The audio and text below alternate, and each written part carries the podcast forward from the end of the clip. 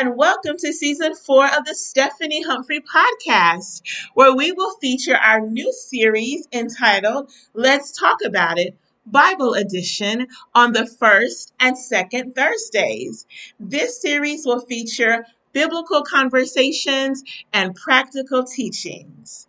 On third and fourth Thursdays, Sip and Say with Stephanie will continue. So grab your sip and be ready to talk about the latest news and social events. We look forward to talking with you then. Be blessed. Stephanie Humphrey channel and welcome to the Stephanie Humphrey podcast. So you all, how, how y'all doing? How are you doing? Y'all knew I was going to ask. How are you doing emotionally? How are you doing mentally? How are you doing spiritually? How are you doing socially? How are you doing physically? I am doing pretty good in all aspects. I was feeling a little tired earlier, but I feel a lot better now. I think I was just tired sitting at my desk working. And so I got a little bit of physical tiredness, you know, just from being sedentary. Um, just kind of makes you tired sometimes. And so I don't feel tired right now. I feel I do feel sleepy though. I'm not gonna tell y'all how many times I snoozed before I went to work this morning. Praise the Lord. But yes, but um, but it was good. It had some good snooze, and I did have a good day at work, even though I just you know, did make me a little tired. I had a good day at work today. And so, yes, I'm feeling good. I'm feeling good. Yeah, y'all know I went to my doctor recently, and y'all know I know what she's going to say every time, Stephanie, what are you doing for exercise? Well, doctor, doctor, doctor, doctor. So I need to work on the exercise. So if you all have some exercise routines that you all do, if you have tapes, I don't know, classes that you attend, I actually am thinking about a class right now that I can, well, I, I'm not able to attend now that I'm thinking about it. I have a class that I can attend, but it happens on my Bible study night, so I technically can attend it. And so that would be one way for me to join with other people to get my exercises done. Um, because sometimes just doing exercises by myself, I do okay. But like I was telling my doctor, the consistency is where I falter. And so if you all have some tips, tools, strategies to help a sister out, I will gladly take them. If you want to put them in the chat, if you want to add them to the comment section later, I will take all the help, advice that I can get. I think the motivation isn't there. I know that I need to lose weight to be healthier, but man, it's a time trying to stay consistent. So, look, y'all, pray for me to be, pray for me to start, and then pray for me to be consistent. All right, y'all pray for me. So, I told the Lord, um, I didn't tell the Lord. Actually, it was me and my doctor. We were talking about a plan. And so she gave me some ideas. She gave me one idea in particular that I really like that I'm going to try to incorporate in, and we'll see what happens. Okay. All right, y'all. And so I'm actually by myself. My guests have not joined me. So I guess I'm just going to be talking to you all by myself, um, unless my guests, you know, are able to join me on Zoom. And so we can broadcast live together. I did not do a full teaching for love today because because I my guests were coming on to uh, discuss the questions that we we've shared with each other and just have a good conversation about the different aspects of love. But I will definitely give you what I have, and you hopefully will chat with me in the comment section. Uh, excuse me, in the live chat, and then add it to the comment sections later, or the comment section, not sections, but section later, and then we'll go from there. How about that? All right. So my mom says, Good evening. She says she's doing fine. Hey, mommy, I'm glad that you're on. You all don't forget to like, don't forget to subscribe. I know I'm telling you that early, but just so I won't forget, don't forget to like, don't forget to subscribe. So I'm going to go forth in a word of prayer and then I'm going to get right into what I have for you tonight. And hopefully my guests will join me if they're able to. And if they're not, we just going to go. Praise God. Lord, we thank you for this day. We thank you for this time of teaching. Well, before we get there, God, we thank you for blessing us today, for being with us today, for watching over us today, for keeping us, for protecting us, Father God. We thank you that you are our Father all day today and caring for your children. Hallelujah, God. And we say thank you that we are blessed. We say thank you that we are well. We say thank you that we are protected. God, we say thank you for keeping us all day long. And so, right now, Father God, we welcome you into this teaching about love. We welcome you to have your way, Lord God, to move by your spirit, Lord God, to give us new insight, to give us new revelation about loving our families, about loving our friends, about loving our um, our coworkers, about loving the romantic partners that are in our lives, and about loving each other as a community. God, we thank you for the word that you desire to speak to us on tonight, Father God, and um, I pray that you be with me as I go forth in this uh, this teaching tonight. Prayerfully, my guests can come on if they're able, but if they're not, God, help me to go forth in confidence in what I have. And thank you for the listeners that they will engage with me and answer questions with me and just have a discussion via chat tonight. We're doing something new, God, and we thank you for the newness, Father God, that is present now and for the newness to come. We love you, we honor you, we bless you in Jesus' name. Amen. Hallelujah. So, you all, so we're going to talk about, as I've already shared with you, we're going to talk about family love, friendship love, romantic love, and God's love. And so, you all know, I feel like I just recently talked to you all about love, maybe in December, because the Lord put it on my heart for us to show love and kindness during the month of December, during the month that we recognize the birth of Jesus. And so, I feel like I just talked about this, but even when God gave me the topic, I was like, you know what? We can never have enough conversations, enough discussions, enough teachings on love. How, how do y'all feel about that? Do you think there there like enough is enough? I don't think so. I think we could talk love all day, every day, because it is evident in the world that we live in that there is not enough love, there is not enough empathy, there's not enough compassion for each other. So, this topic, y'all, we could talk about it all day, every day, into the night, next day, next year, next month, next week. We can definitely talk about love, love, love, love, love, love, love. And so, yes, you all. So, we are definitely talking about love um, tonight, and I'm to start with the definition for love. Let me put my glasses on. Y'all, y'all pray for me about these glasses. Sometimes I wear my glasses. I think my eyes are probably confused. Because some days I wear my glasses and some days I don't. My eyes are probably like, what? Are you doing? But you know, sometimes like all day yesterday, I was working on the computer. I did not have my glasses on, not at all. But like today, I felt the fuzziness in my my eyes weren't fuzzy, but the screen, the words on the screen were fuzzy. So I was just like, let me put my glasses on. So I wore them today. It's it's y'all pray for me. Here, pray for me. So I'm putting my glasses on so I can read this definition of love. And before I go any further, I'll I'll just wait for that to happen. Okay. So the definition for love, according to Merriam-Webster online is a strong affection for another arising out of kinship or personal ties of attraction, excuse me, or personal ties. Next definition, or the next part of the definition, is love is attraction based on sexual desire. Um, affection and tenderness felt by lovers, affection based on admiration, benevolence, or common interest. I also found a, definition for love meaning an intense feeling of deep affection. So we recognize that all of these definitions um, about love really focuses on a feeling. it focuses on a feeling. And yes, love is a feeling. It is. Love is a feeling. It's, it's an emotion that we teach our children. It's an emotion that we talk about in our families, amongst our friends, and in different arenas. But love is also an action word. It is an action word. We you can't tell me that you love me, but you don't show me. Like I need something. I need a hug. I need your time. I might need you a little bit of money or maybe some of your other resources. But for you to say that you love me, I need you to show me. So love is not only an emotion, not just a word, it's an action word. It's a verb. All right. It's a verb. And so we're gonna first we're gonna start with family love but before i do i actually have one of my guests that has joined us and so I would like to introduce to you all my Uncle Gregory. Excuse me, let me say it right. My Uncle Deacon Gregory Humphrey. I'm to call him Uncle Gregory. Y'all, you know, that's who he is to me, so that's what I'm to call him. And so he has joined us tonight to discuss this topic of love. And so I would like for Uncle Gregory to welcome you or introduce, introduce himself in his own way. And just, Uncle Gregory, we've already talked about how we're feeling tonight. So just tell the audience members how you feel on tonight. So welcome, welcome, welcome.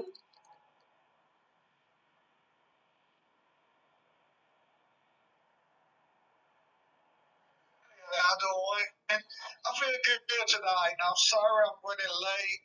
As, and we visited his mom and stuff. That's why I'm running late. And uh, we, you know, that's what you do when uh, you love someone, when they have something that problem in their homes. You always to go visit them or comfort them or do anything that you can to help them through this situation. You know, death is inevitable, but sometimes they get surprises when it happens. And I just like to say hello, everybody, and welcome to the show. I'm just glad to be here. Awesome. Thank you, Uncle Gregory. Yes, you are. We've had death in our family. Yes, we have had death in our family twice. Um, so yeah, it's it's yeah, we navigating through. God is good. We're navigating through, but like Uncle Gregory said, that's how we show our love. We show up for each other in our times of need. We definitely show up for each other. That's a part of love. So thank you for mentioning that, Uncle Gregory. And so I'm gonna go right into family love. And so I just for just listen to how to pronounce this word. The Greek word for love as it relates to family is storge, if I'm pronouncing it correctly. Storge is a Greek word meaning family or empathetic love. It is a natural affection and bond between parents and children, siblings, and other relatives. All right.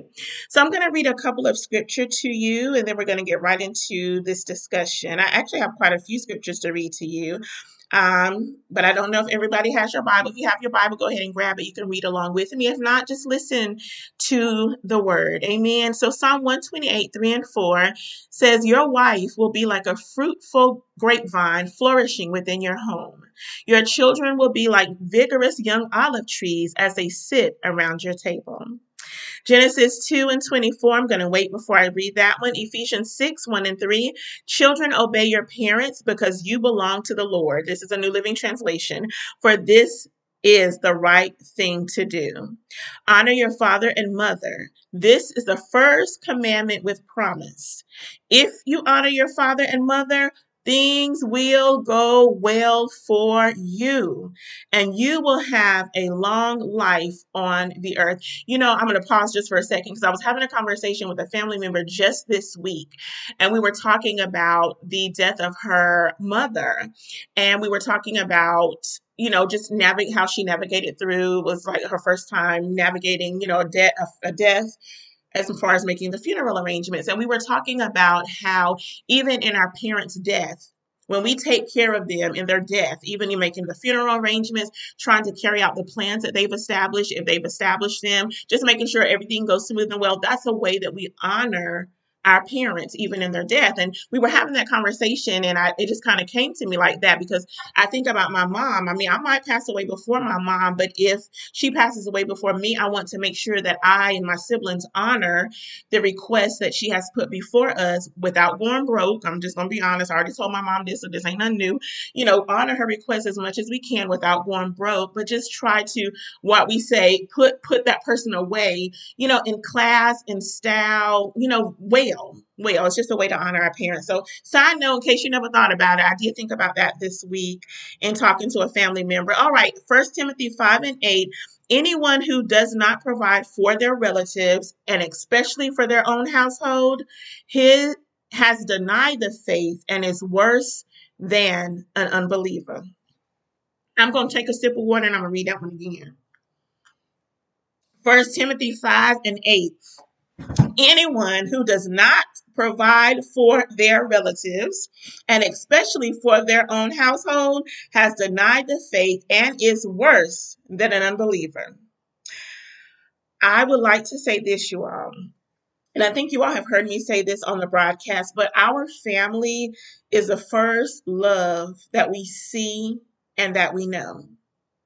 The foundation of our love is built from our family. Our parents teach us what love is and how to love by their actions, interactions, conversations, and by their model. Now, that love can be healthy or it can be unhealthy, depending on the value of the parents. You know, not all of us grew up in a two parent home. Not all of us grew up in a single parent home. You know, some of us grew up in two parent homes. Some of us grew grew up in a single parent home. Some of us grew up in a home that was healthy and affection was showed and we had communication and all was well. Some of us grew up in an abusive situation where abuse was identified as love or defined i shouldn't say identified but defined as love.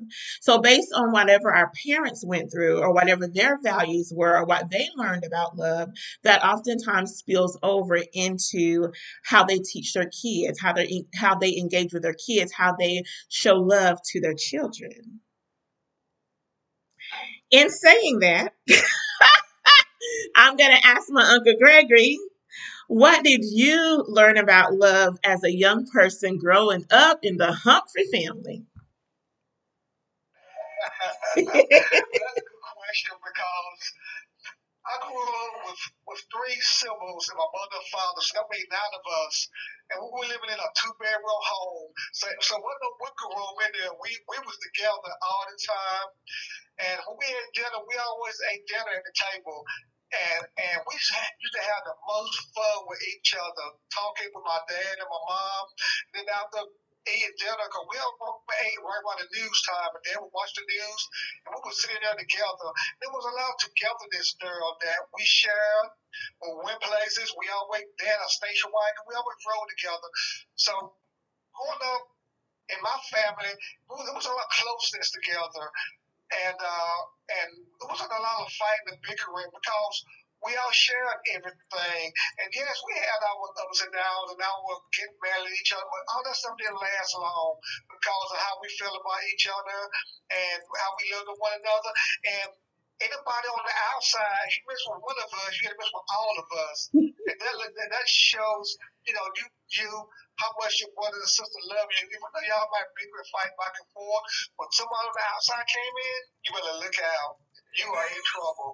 And we always, uh, and, and, and when I said we did a lot of things together, I mean it like we used to go pick blueberries when growing up, we did tobacco. And there was a lot of things that we did as a family growing up.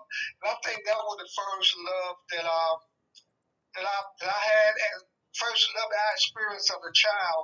And of course, my dad was a deacon. We definitely went to church together, and we learned about God together. Because he took us to Sunday school, and he took us to church. Now, we, we, he wasn't up there at the Bible study because we didn't go to school the next day, but we always went to Sunday school together and, and learn about who God is. And sometimes Dad can talk to class. So it was it was a lot of love shown to us growing up. And I think the main thing I liked about growing up was my mom.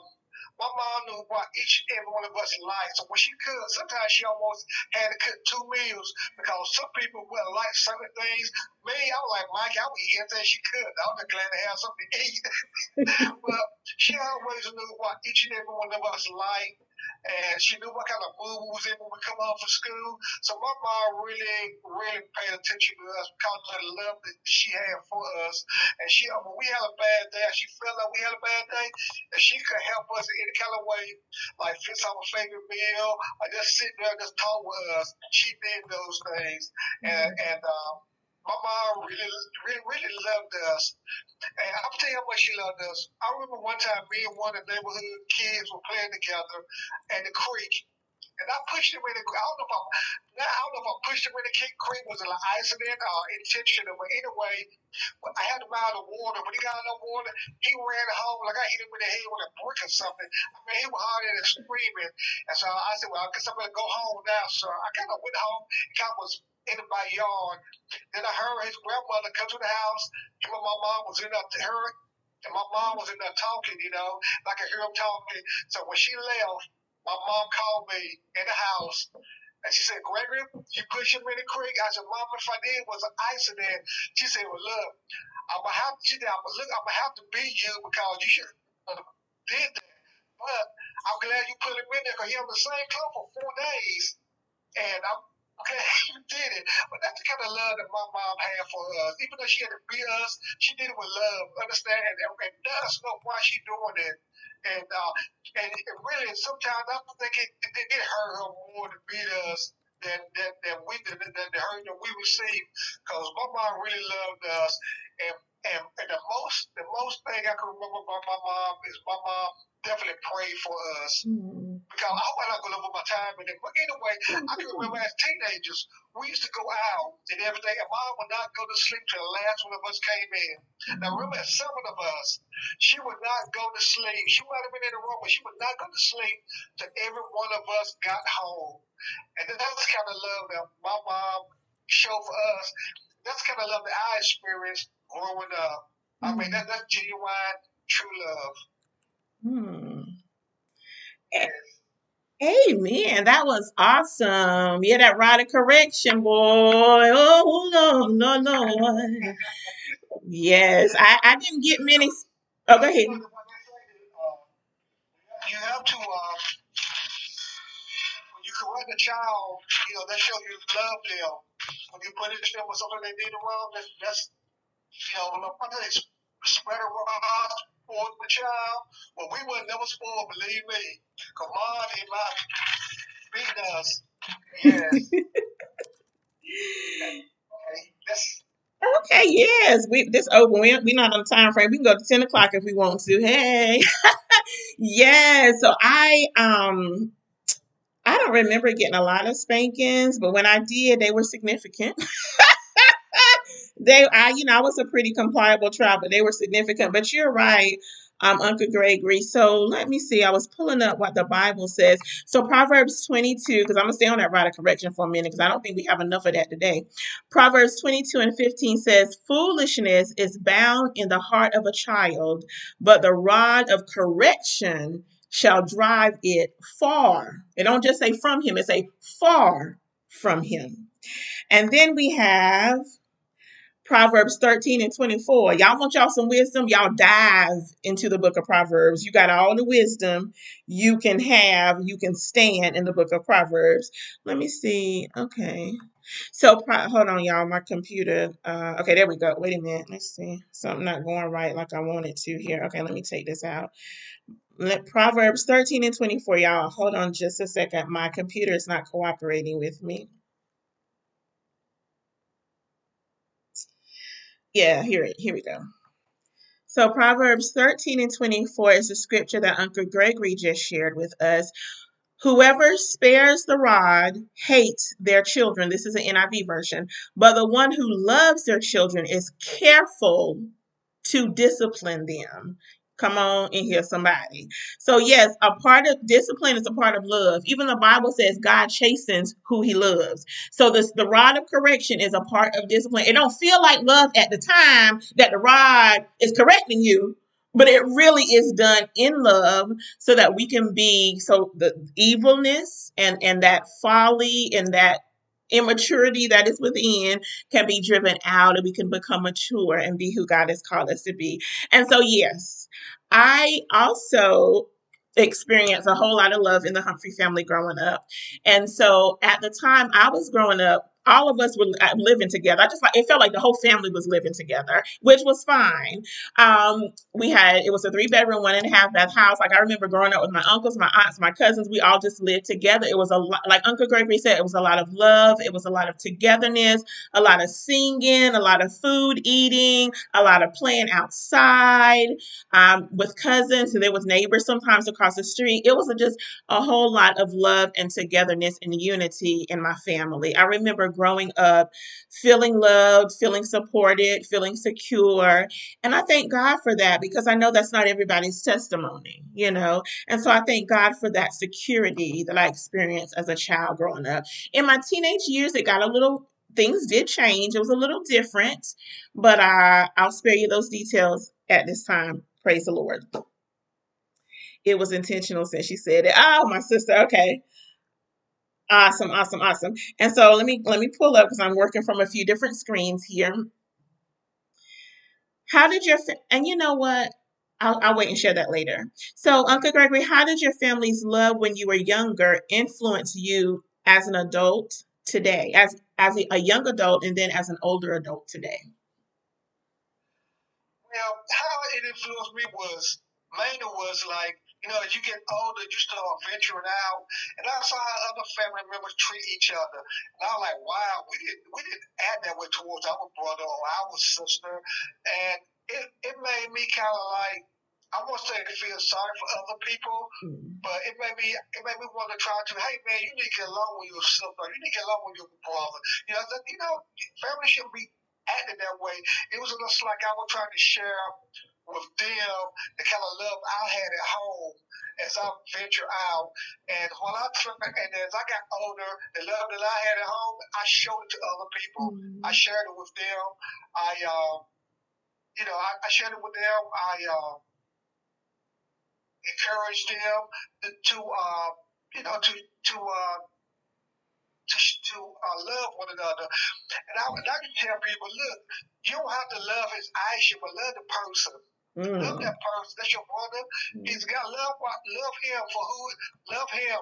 You might not like what he do. You might not like who he married, where he live at, what he do. You have to. You have to love all that stuff. But you can love him because that's your brother and respect him. And that's those are the kind of things that I can share as a young adult, and I can share now that I learned as I was growing up. Because my mom and dad, she they they they they, they uh showed us that kind of love, and that's what they taught us to love. And and, and uh, I try to let people know that love is an action word. I mean, you can say I love you all day long, but if you're hungry, not talking about I love you, that's not doing you any good. But if I feed you, if I clothe you, and don't expect anything in return, that's the kind of love that I'm talking about.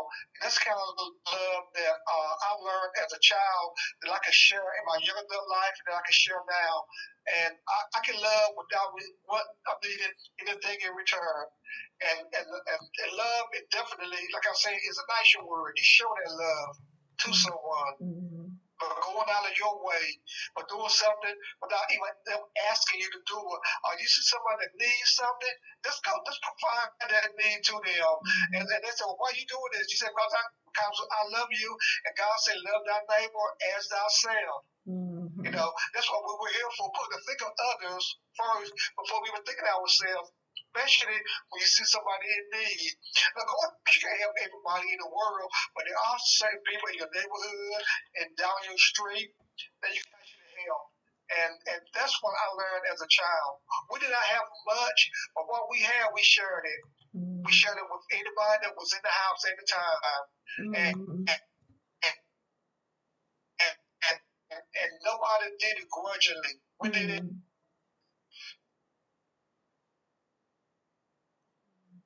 All right. Thank you. Thank you so much for that, Uncle Gregory. That is so good. I remember Granddaddy talking about how his dad um, showed love to the community. Like anybody who was, you know, because Granddaddy, great granddaddy Edgar, I don't know. I don't know what year he was born and stuff. I can't even think about it right now. But when there were, na- so when neighbors came through the community, I remember Granddaddy saying they would sometimes stay. Like if they needed a place to stay, great Granddaddy Edgar would would open his home to them. And sometimes they would work at the farm in the fields with him and with Granddaddy. And then when they were ready to go on their way, you know, they went on their way. And so I know that that love that Granddaddy got from his dad was shown, you know, to him, and then he passed that love on to his children and his grandchildren. And so I know for for me, getting up in my teenage years um, the household looked different. I was out of my grandparents' house by then. And so there wasn't as much love shown there as I would have liked to have had. There was a lot of love as far as I had security, I, as far as I had a roof over my head, I had clothes, I had food, you know, like everything was good there. But it was just it wasn't as much of a loving atmosphere as I wanted it to be, or as it, I feel like it could have been. And so it left a lot of bitterness and ang- anger within me. And I remember when I went to college, having to, which is going to be the next question, but having to navigate through those emotions and those feelings um, because of that bitterness and that anger and diff- because just different things happening in the household. Um, being the oldest in a single parent home, sometimes you got to watch your siblings. That didn't always go well. It was what it was. But it again, it just left me bitter and angry, and then having to navigate those feelings as an adult because it affected how I interacted with other people. So it's like, Stephanie, you got to get yourself together so that you can have healthy relationships with other people. And so it kind of leads into our next question considering what you learned about love in your family, did you have to make any adjustments in how you view love? I did. I had to make some adjustments in how I viewed love once I became a young adult and an older adult. Um, I actually had to learn well, what is love? What does love? What is love? What does love look like? And how do I show love? I say I'm saved. I say I'm a child of God, but how do I show love? You know, to other people. So it was. It, I had to learn some things. Like I had to again just get delivered, get healed, get some angerness, anger and bitterness out of me, so that I knew what love was for myself. Learning to love me and not what people wanted of me or expected of me, but learning to love me and then being able to love other people. Because the Bible says we love God first and then we love people as we love ourselves. And if we don't know how to love ourselves, then it's very difficult for us to show love to other people.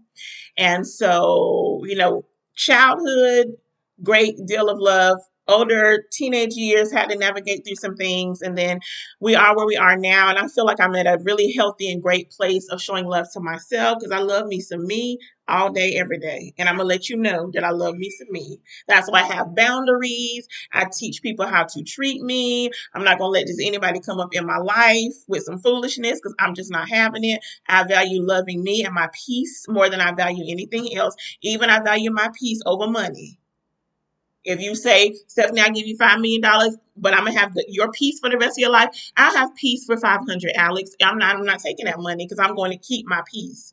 And so, so yeah, I feel like I'm at a good place and a healthy place of showing love. But, but you know what, Uncle Gregory, I'm selective. I'm going to have to admit that I am selective in the extent of the love that I show.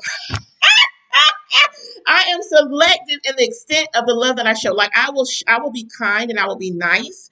But I told somebody one day when they were trying to get to know me, I told them, I'm not going to let you know me until I'm ready for you to know me. Because knowing me is to love me. And I just, I wasn't there with this particular person at that time.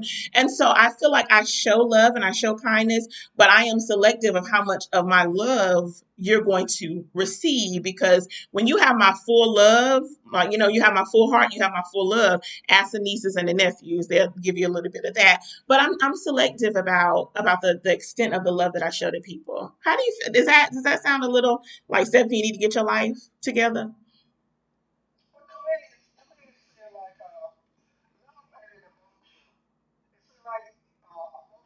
feeling that you may have been having about that person or for that person. And and if you love with your emotions, wow, I mean, you, you know, you're starting to be all over the place because one day you might feel like this. One day, you know, like what they say about the album one day you feel like a nut, one day you don't. I mean, if you love with your emotions, but to me, love is something that that goes to how you feeling, what you're thinking, uh, what's how your day is going, uh, uh, where you're at. Uh, love is one of those kind of things that you just feeling for that person, or that person feeling for you. And uh, and like they say, you know, I love you, and nothing you can do about it. That's what love is. I mean, you can't you can't wear your like they say, can't wear your emotions on your on your shoulders. You can't wear love on your shoulders on your shoulders. Mm. I think I I think I love with boundaries. Boundaries. Uh-huh. Boundaries.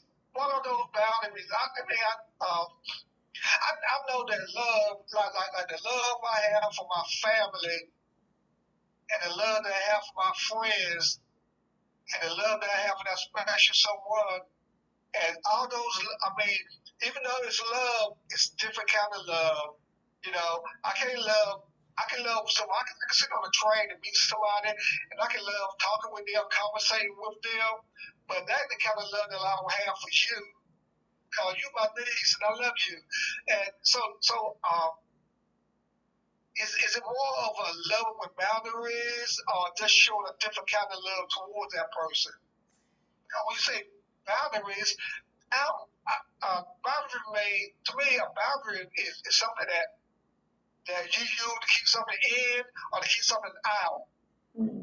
And, and are you trying to say, well, I'm going to love this person, so I'm going to put some boundaries or a wall so your love won't get out, or you want to block the love they're trying to show you with, about when these boundaries or with this love. I think that when you love, you love somebody, and uh, but uh, it, it's just a different kind of love that you will have for that person and the kind of love you will have for, like I said, for a family member or for a close friend or for a loved one or for a cousin. Mm. Family, you know. I'm gonna give you an example. I'm gonna give you an example. So I I so I'm gonna use you as an example since you're up here, and I know that you don't mind me using you as an example. So y'all, this is te- this is a pure example. This is not true at all. This is just I'm giving you this scenario to give an example of what I mean when I say love with boundaries. So uh, so I'm I'm a I'm a thousand day I'm a millionaire. I'm gonna say I'm a millionaire, and Uncle Gregory every other week is calling me to ask me for some money. Now I know Uncle Gregory is working, but Uncle Gregory spending his money on his ladies purely a scenario. This is purely fiction, y'all. So I'm just saying he's spending money on his ladies, he's spending money on alcohol, he's spending money on this, this, and that instead of paying his bills. But yet he's coming to me to pay his bills every week, every month. To me, I love you, but I'm gonna put a boundary on you. Your boundary is you no longer have access to my wallet. You no longer have access to my bank account because you're squandering it. And by me providing for you, I'm being a crutch for you. I'm keeping you from from doing what you're supposed to be doing and paying your bills with your money. You know, so I'm gonna cut you off.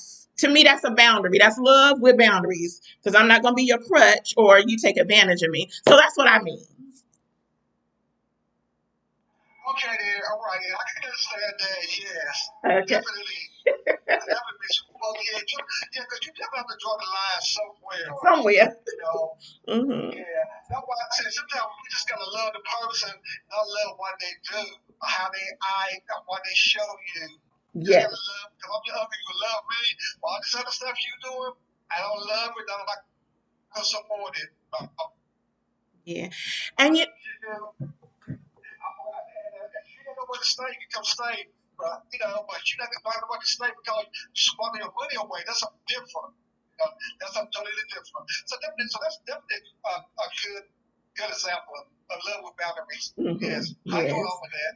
Got you. All right. Thank you. And so that kind of, oh man, you said something that that kind of sparked something, and I lost it. Hmm. I should have typed it in because um there was something I wanted to say about something that you said. Okay, I can't think of it now, so maybe that was just for me to ponder later. So as we wrap this, oh, oh, loving family, well, loving friends, loving anybody, but since we're talking about family right now, um, I think this is the last point that I'll make. One thing I've learned about loving family is that we have to be honest with family about, like we were talking about, we love them, but we don't love what they do. So if they're doing something to harm others or to harm themselves, I feel like love is taking them aside and saying, look, you know, you need to stop drinking. It's not healthy for you. You need to stop taking them drugs. We don't want you to overdose or something like that. Like, I think showing love to our family is letting them see, letting them know their faults and their flaws, but doing it in love, like speaking the truth in love, because we want the best for our family. Like, we don't want our family to harm themselves, to harm others, to get in bad situations, to be with people that are not healthy for them. So, I think a part of loving everybody, but in particular our family, is just telling them the truth whether it hurts their feelings or not, whether it might cause a breach, a temporary breach in our relationship. I just think that it's important for us to show forth love in that way. What are your thoughts on that? Yeah, I like that. Um, yes, I like that. And you definitely have to uh, love. Sometimes you got to love family, like I said, from a distance you definitely have to love them from a distance. And uh, sometimes somebody got just keep them all late because of, of uh, what they're doing, not because of who they are, but because of uh, some of the things they're involved in, some of the things they've been doing. And uh, but But I, I'm rest assured that if you can help them, you will help them to a certain extent. Not to be a crutch for them, no, help them. You know what provide a need to them, not what they want, but need. Mm-hmm. When you love somebody, you provide for their needs, not their wants. Mm-hmm. Family, yes. Amen. Amen. So, Uncle Gregory, do you have any parting words that you would like to share with our, our listeners who are, um, you know, our listeners about love, about family love, how to love their family, forgiveness, just anything that you want to share about family love? Share about family love is that we can choose our friends, our neighbors, our co-workers, but you cannot choose your family. When you born into a family, then that's your family. That's all you got. And uh, you should love on your family. I feel like if any one of your family did anything to you, you need to forgive them and forgive them in love. And that forgiveness is not for them, but it's for you. And like I said, you have to love who they are, but love that person. And any family member that you haven't talked to in a long time because something that happened in the past, sometimes we have to we have to bury the past. We have to just, sometimes we just have to let that past up go, and we have to just live in the now. Uh, uh, it was said, I mean, uh, my Bible tells me that Jesus is the same yesterday, today, and tomorrow. He's a forgiving God, but we as people, we can't live in the yesterday. We can't live in we can live in today, and we can pray for tomorrow. So all that stuff that happened in the past, we need to just let it stay in the past, and we need to look at each and every morning as a brand new day. Because God has renew our mercy and grace each and every day. Mm-hmm. And if He can do that for us, then we can go to that brother, that sister, that cousin, that mom, that father, uh, that significant other that hurt us so bad and say, hey, look, man, I'm, I'm, I'm forgiving you. I'm, I'm, I'm forgiving you for whatever happened, and I hope the best for you, and, and, and, and, and then just let it go. I'm not saying forget it. I'm talking about just forgive. And, and, and just go on with your life. Don't hold that grudge. Don't hold that ball. There's a lot of blood pressure, diabetes, heart attacks, cancer, have caused uh, it's caused in people because they're holding a grudge, they're holding bitterness inside of them. You need to let all that stuff go. Mm-hmm. Especially if it's a family member. Mm-hmm. Let it go. Let go and let God. Love on them. I tell you what, you can kill you can kill more people with kindness than you can with a gun or bullets. Mm-hmm. And, and the Bible also says, love your enemies as yourself. It should say, love your family as yourself. Because sometimes your enemy, you can think your family is your worst enemies. Mm-hmm. And if your family is your worst enemy, do you love on them? Mm-hmm. People always keep your enemy close anyway. Mm-hmm. So love on them. Love on them. And then let God make them, let God make your enemy your footstool. And let God prepare that table, prepare that table before you in the presence of your enemies. That your family is included in those enemies, then, then just do His will and let Him handle all the other stuff. Amen. Oh, go ahead. Mm-hmm. You can go ahead. Awesome. Amen, Uncle Gregory. Amen. Amen. Amen. I definitely echo forgive you all. If you are estranged from your family, if you didn't see them during the holidays because y'all had a falling out 5, 10, 15, 25, 35, 45 years ago, call them up.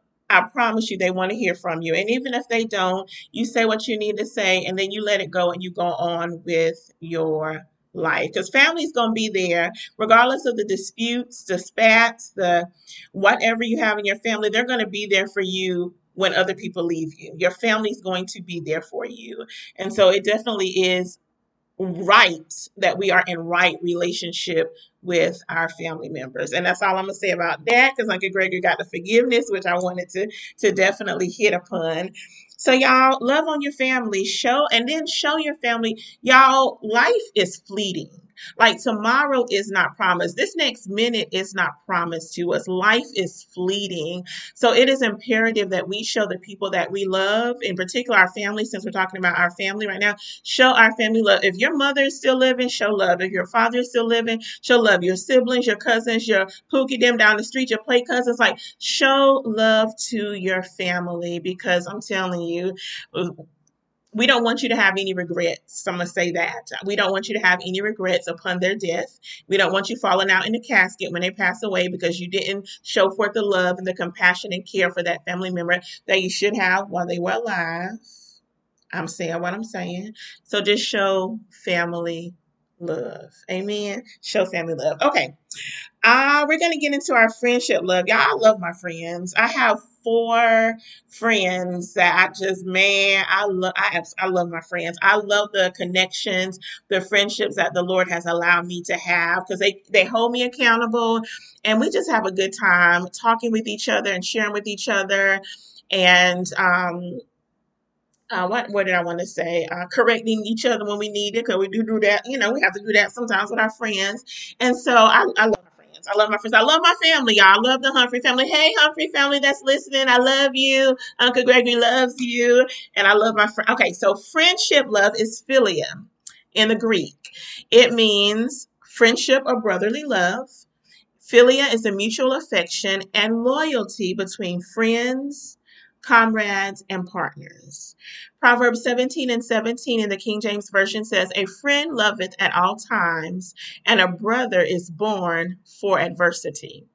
Proverbs 27 and 9 in the New Living Translation says, Ointment and perfume rejoice the heart. So doeth the so doth the sweetness of a man's friend by hearty counsel. As Uncle Gregory has already said, our family, we're born into our family, but we have the ability to choose our friends. Usually, we choose our friends based on who we are, based on our values, based on what we need out of a friendship, out of a relationship. That's kind of how we choose our friends. I have a friend, I don't I didn't get permission to say her name, so I won't say her name. We have known each other since 2003, three, four, four, five, two, two, three, three, I think since 2002, we've known each other. We got to know each other a little bit better over those couple of years. We worked at the same school, and like now, she is one of my best friends. How long ago was that? Over 20 years we've known each other, and I would say between 15 and 20 years, we've been like really good friends. And like, she is one of my great friends now. I can call her and be like, look, sis, let me tell you what's happening. And she knows she can call me like she has kids, and I've been able to help just a few times with her kids when she needed it, which was a blessing and a privilege to me to be able to bless her by helping with the children. And so I just, I love her so much. I have another friend, we've been friends for about seven years. Um, I have another friend, we've been friends since the 90s. So, 90, so maybe close to not close to 30 years, maybe close to 25 years we've been friends. And then another friend, I we've been friends about 10 years. We just recently met in my older adult life. And so I appreciate the longevity of my friends. I appreciate that my friends tell me the truth. They correct me when I need to cor- be corrected. They encourage me when I need to be encouraged. Like they inspire me. They lift me up when I need to talk. They just listen. Sometimes they'll offer advice. Sometimes they'll just listen. Sometimes it's just like, well, this is what the Lord said or what the scripture says. Or we're not going to say anything. You just say what you need to say. I'm sitting here as a listening ear because there is power in presence. And so, man, I have some God ordained friends, y'all, and I, I love I love them so so much. And so, Uncle Gregory, you can talk. Did, did you want to talk about your friends before I ask you the question? Yes, question. Okay. So, how has the love of your family helped you with the love that you show your friends or that you have for your friends? Okay, with with the love, well, when I first started, you know, having friends and stuff, the love that I showed them was a kind of different love that I shared for my family. And but as I got to know them, it seemed like the love that I have for them was either the same or stronger than the love that I have for my family. And because I because I had, I had that trust I had them think I could talk with them about things, and, and they won't go behind my back and talk about me, or I can share stuff with them. Uh, uh, uh, they could give me advice, even if I don't want to hear it. They could give me that advice, and, and they and they, they also can give me the encourage. We can encourage each other, and those are the kind of friends I like. And one thing I like about is growing up as a teenager, I had a girl that was a friend. I mean, she was a friend. I don't a friend with benefits. I mean, she was just a friend that I could go and talk to her and chit chat about her. If I was liking someone, I could ask her different questions. And she could say, well, hey, well, girls don't like when guys do this. Uh, uh, girls don't like that. I can always go to her and ask her about girls and what girls are like. Mm-hmm. Some of the kind of questions you I might have been embarrassed to go ask my mom or maybe my sister I can ask her about them, and I, and I really appreciated her for that. And then as a as a young adult, after I got married, I had another uh, this the one that has a teenager, she moved away, and I, I, I met another girl that we just became friends. And a matter of fact, he was somebody that had dated my brother, so I knew that you date my, my brother, I'm not minding date you either. But we became real close friends. And then she, she was the same type of friend also that I could go to and talk to. Uh, she would have kind of afraid if I call her up and say, "Hey, what you doing? Let's go out and grab something to eat." She would say, "Okay, let's go." Or she would have kind of afraid that if I really, you know, needed something that she could help me with, she was always there. And uh, what I like about those kind of friends is not only that when I when I see them, they always ask me, "Well, how your mom doing? How your dad doing?" And I would ask her about her family. To me, that's a true friend, or a friend that's concerned about your well-being and your family well-being. Mm-hmm. I really love that. Mm-hmm. And now, as an adult, that friend moved away also, but I still have another friend that I can just talk to her a while about her. And these three friends, well, now that now I know who I am in Christ, she also gave her life to Christ. And we can talk about anything in the Bible. We have some serious, deep discussions about what God wants for His people, for His people, and how do we uh, love one another, and, and how how how things are in the world. How the news will show all the bad stuff, but it never show the good stuff. And and we can just talk about those kind of things. We can talk about um, about marriage, mm-hmm. talk about love for brothers and sisters, and, uh, and and like she's come from a family, a big family, and and I can tell her about how my family love me, and she said she'll tell me quick, but my family is not like that. Mm. And, and and then, then she had been around our family, and she was like, wow. Lots of time when she come around, she have like sits back and just look. Even now, she just sit back and look and observe because she's sometimes she's in awe of how the love and affection that we show one to and for another when her family nothing like that. Mm. And uh, that just is the, how we was raised and the, and the love that we show one another that it continues even even today as it does. And it's amazed me how other people see that. That's the first thing I, that I heard from my friends when they come around my family. Y'all show love each other. I said, don't your family love each other? But not like that. I said, we all need to get busy. You know, y'all need some level on one another. Because family is all you got when you when it boils right down to it. Mm-hmm. I feel bad for sometimes for, for family to have one child. You mm-hmm. know, and because that child missing out on the experience of having a loving brother or sister, somebody that got their bike, somebody to talk to in the middle of the night when the parents are asleep, you can think in their room. And it's a lot of things that brothers and sisters can share with one another that if you're the only child, you would definitely miss it. And and if you're the only child, I suggest you find you a good friend that you can talk to that can that can come over and, and y'all can have some, you know, spend the night together, or go out and hang out, you know, I go to church with, and that's I'll go to Bible study with. That, that that's that's definitely a good thing. That's what I like about my friend now that, that's in Christ. We can't we can have church together, right? Bible says mm-hmm. the Bible said when two or three gather together, I'd be in the midst. But I know sometimes when we get together, we pull our Bibles out and talking on that phone. I know He's in the midst because I can feel His presence, and I know He's there. And that's why we should always do is put God in everything we do. In family, in our friends, in our conversation. Uh, really, when you think about God is love. Because he loved us so much, he sent his only begotten son. So, I would say, uh, I mean, I, I would just say, uh, love you have for a friend is one of the best love that you can have beside the love of family. And matter of fact, lots of our friends, they just to consider themselves family. Because of the love that my family showed them, not just the love that I showed them, but because of the love that my family showed them. Sometimes they tell me, look, hey, I want to go to your family and hang out, and you come to my family and hang out. But sometimes I need to go there so they can see that love. So that one day, maybe they might get where we're at. And the only way that they can do that is to be around me or my family. Mm-hmm. And, and, we should always share that love that we have one for another. Mm-hmm. Listeners, did y'all know? Mm. Listeners, did y'all notice my Uncle Gregory talked about the female friends he have? That ain't my business. I ain't trying to stir up nothing. I'm just saying. I'm just messing with my Uncle Greggy, but yes, that is so good. And I'm so glad you came back around to that because I did want to mention that when we talked about family love, like when I came to college and started in, in meeting people and interacting with people and doing different, you know, just learning people, when I talked about my family and how we got together, how we used to get together on Fridays, like sometimes for our seafood Fridays, we have like fish and shrimp and sometimes crab if we went crabbing, or we would like have monthly family gatherings, like we did, we celebrated the holidays together, our birthdays and different things. People were like, Your family spend that much time together?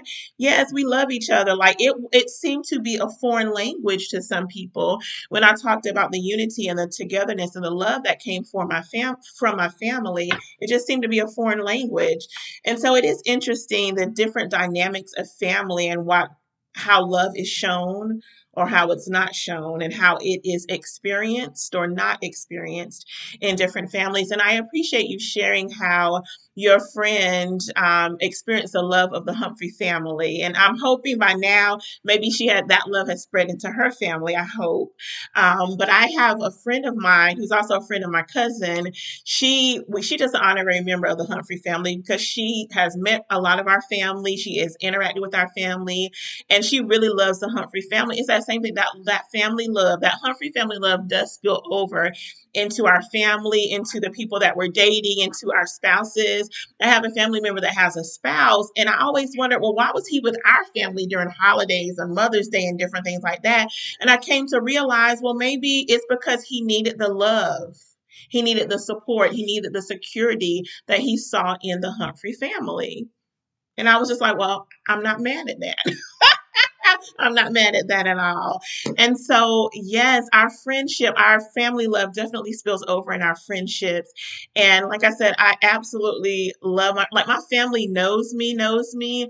But in my adult life, my family still knows me, but I don't know. I can not I don't I wanted to say that my friends know me better than my family in my adult life, but I don't think they probably know me maybe equally because I've been friends with my friends for so long. They've learned me and they know me and we just we just have a good time laughing, talking, going out to eat, going out to lunch, going to community events, going to festivals, going up to the winery up the road. Like we just have a good time when we're together we just it's just fun. We just have a, a, lot of times i spend time with my friends like individually but sometimes there's a group of us that get together. So some of my friends have met some of my other friends and we have some engagements there. And i really like it when my friends can get together and we can just just eat and talk and just have a good time you know? And so i love my friends and i'm thankful for the love that comes from my friends. Like, cause I was, I would consider myself to have been a loner in my young adult life. Like, I really didn't know how to navigate relationships and friendships. So I had to kind of learn what love looked like and how to show love and of course loving myself. But once I learned that, it opened me up to build relationships with people. So now I have two 20 plus friendships. I have a 10 year plus friendship and then a five seven, about seven plus a year friendship, and I love it. I absolutely now one thing I do miss Uncle Gregory, I have to say, sometimes I think about the um, friends that I went to high school with and wish I could have maintained those relationships over the years. I have this one friend in particular, I'm going to say her name. Her name is Keisha. We were friends, like me, and me and her were like eight spoon coons. Like we were friends. And, but we lost touch when I moved to a different high school. And then, of course, when I moved um, out of the city to go to college, she has since passed away. And it's, it's so interesting to me. I'm going to use the word interesting. I went to church. Her, one of her children, she was getting one of her children was being Christian at the church that her family attended, and I was happened to be there this particular Sunday. Had not seen her in probably over twenty years, well, had it been that long? Somewhere around, I think it had been about 20 years. Um, and she told me she had breast cancer. I was just like, oh my goodness. And what I should have done that I didn't is like, let me get your contact number so I can call you and keep you encouraged. I didn't. And I think that next year she passed away. And I was just like, oh, Jesus. Like, wow. I so I I felt some guilt that I did have to navigate through and the Lord, you know, healed me and I was, you know, okay. But I I, I kind of I miss those high school friendships that I grew, those friends that I gotten to know in high school, and wish I would have been able to maintain those friendships. So I think about that sometimes, but I'm thankful for the friends that I have now, that the friends that the Lord has allowed me to have now, and again, just what they mean to me, and I feel like what I mean to them, and so it's a blessing to have friends. like nobody should have to walk out life by themselves, especially if you're not married. You know, if you're married, you have your spouse. Then if you have children, you have your children if they're still living in the home with you. But if you don't have a spouse like me, you don't have kids like me, it's good to have friendships. Um, and one thing I learned from a friend of mine who's now married, she used to say, that her friendships helped her prepare for marriage. And I didn't get it at first, but I understand that now because in our friendships, family too but then in our friendships we learn to love each other with different personalities with different ways of doing things we may share some values but some values may may differ and so we learn different personalities because my, my friends all have different personalities they all have different personalities. Like we're all saved and we're all living for God, but boy, our, our personalities are unique. And so when we have friendships, we learn those different personalities. We learn how to have an even exchange of communication. You know, we know how we learn how to listen, we learn how to talk, we learn how to communicate. We just, I have learned a lot just having the friendships that I have. And I think if I do get married, my sister ain't gonna tell y'all what my sister told me today, because that's between me and her about marriage, whatever. She she know what I'm talking about. We're gonna leave that there. But if I ever do get married, I think I'll be well prepared as far as communication is concerned, as far as honesty is concerned, integrity. Um, trust because I did learn trust, you know, through the friendships that I have. So I think I would, I'll, I'm prepared if the Lord blesses me to be married. I think I'm prepared for that. And a lot of that was the foundation of family love, but a lot of it came from just the relationships I had with my friends. And then most of them were married at, you know, some of them are still married, some of them not. But then just watch, just in, engaging with them in their marriage relationship and just learning things, you know, just them modeling and just us communicating with each other. So anyway, that's all I have to say about that. Uncle Gregory, let me see what the next question is. I don't think I'll do question two. So I'll just ask you, um, you can either talk about what are some ways you probably well you've already really talked about ways that you show your friends love by bringing them around the family and such so if there are any parting things that you would like to share with the audience then i'll give you space to do that now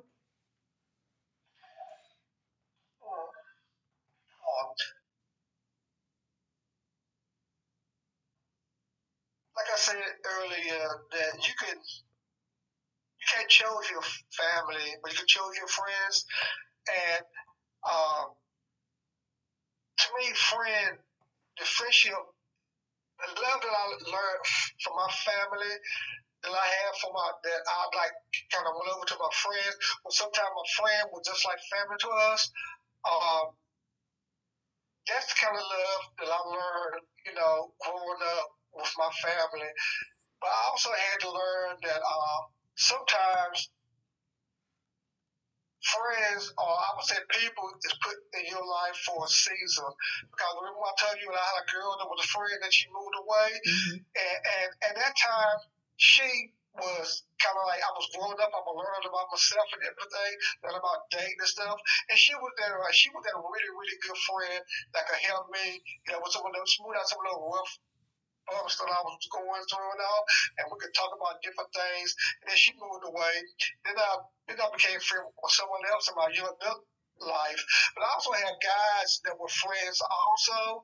And one of my best friend was somebody that grew up in the neighborhood. We worked together. And uh, you know, we, whenever you saw one, you just about saw the other. Because especially by us having the same working together, and then afterward, and we both were athletes, you know, playing football, basketball, softball and stuff together uh, on the weekends and stuff. And so we were always together. And I think that uh, when you uh, when you have a friend that that uh, that you uh, love, I don't think you have to uh, you know you have to uh, justify it. But some people always try to make a justify. How, how, why is he your friend? Why uh, why y'all so why y'all so friendly together? I mean, why y'all always doing stuff together? It's because sometimes um, friends can kind of like compliment each other. Sometimes friends can have your but you don't even realize they, they got your bike. But like something can happen, and, and, and, and you just know that they're going to be there for you.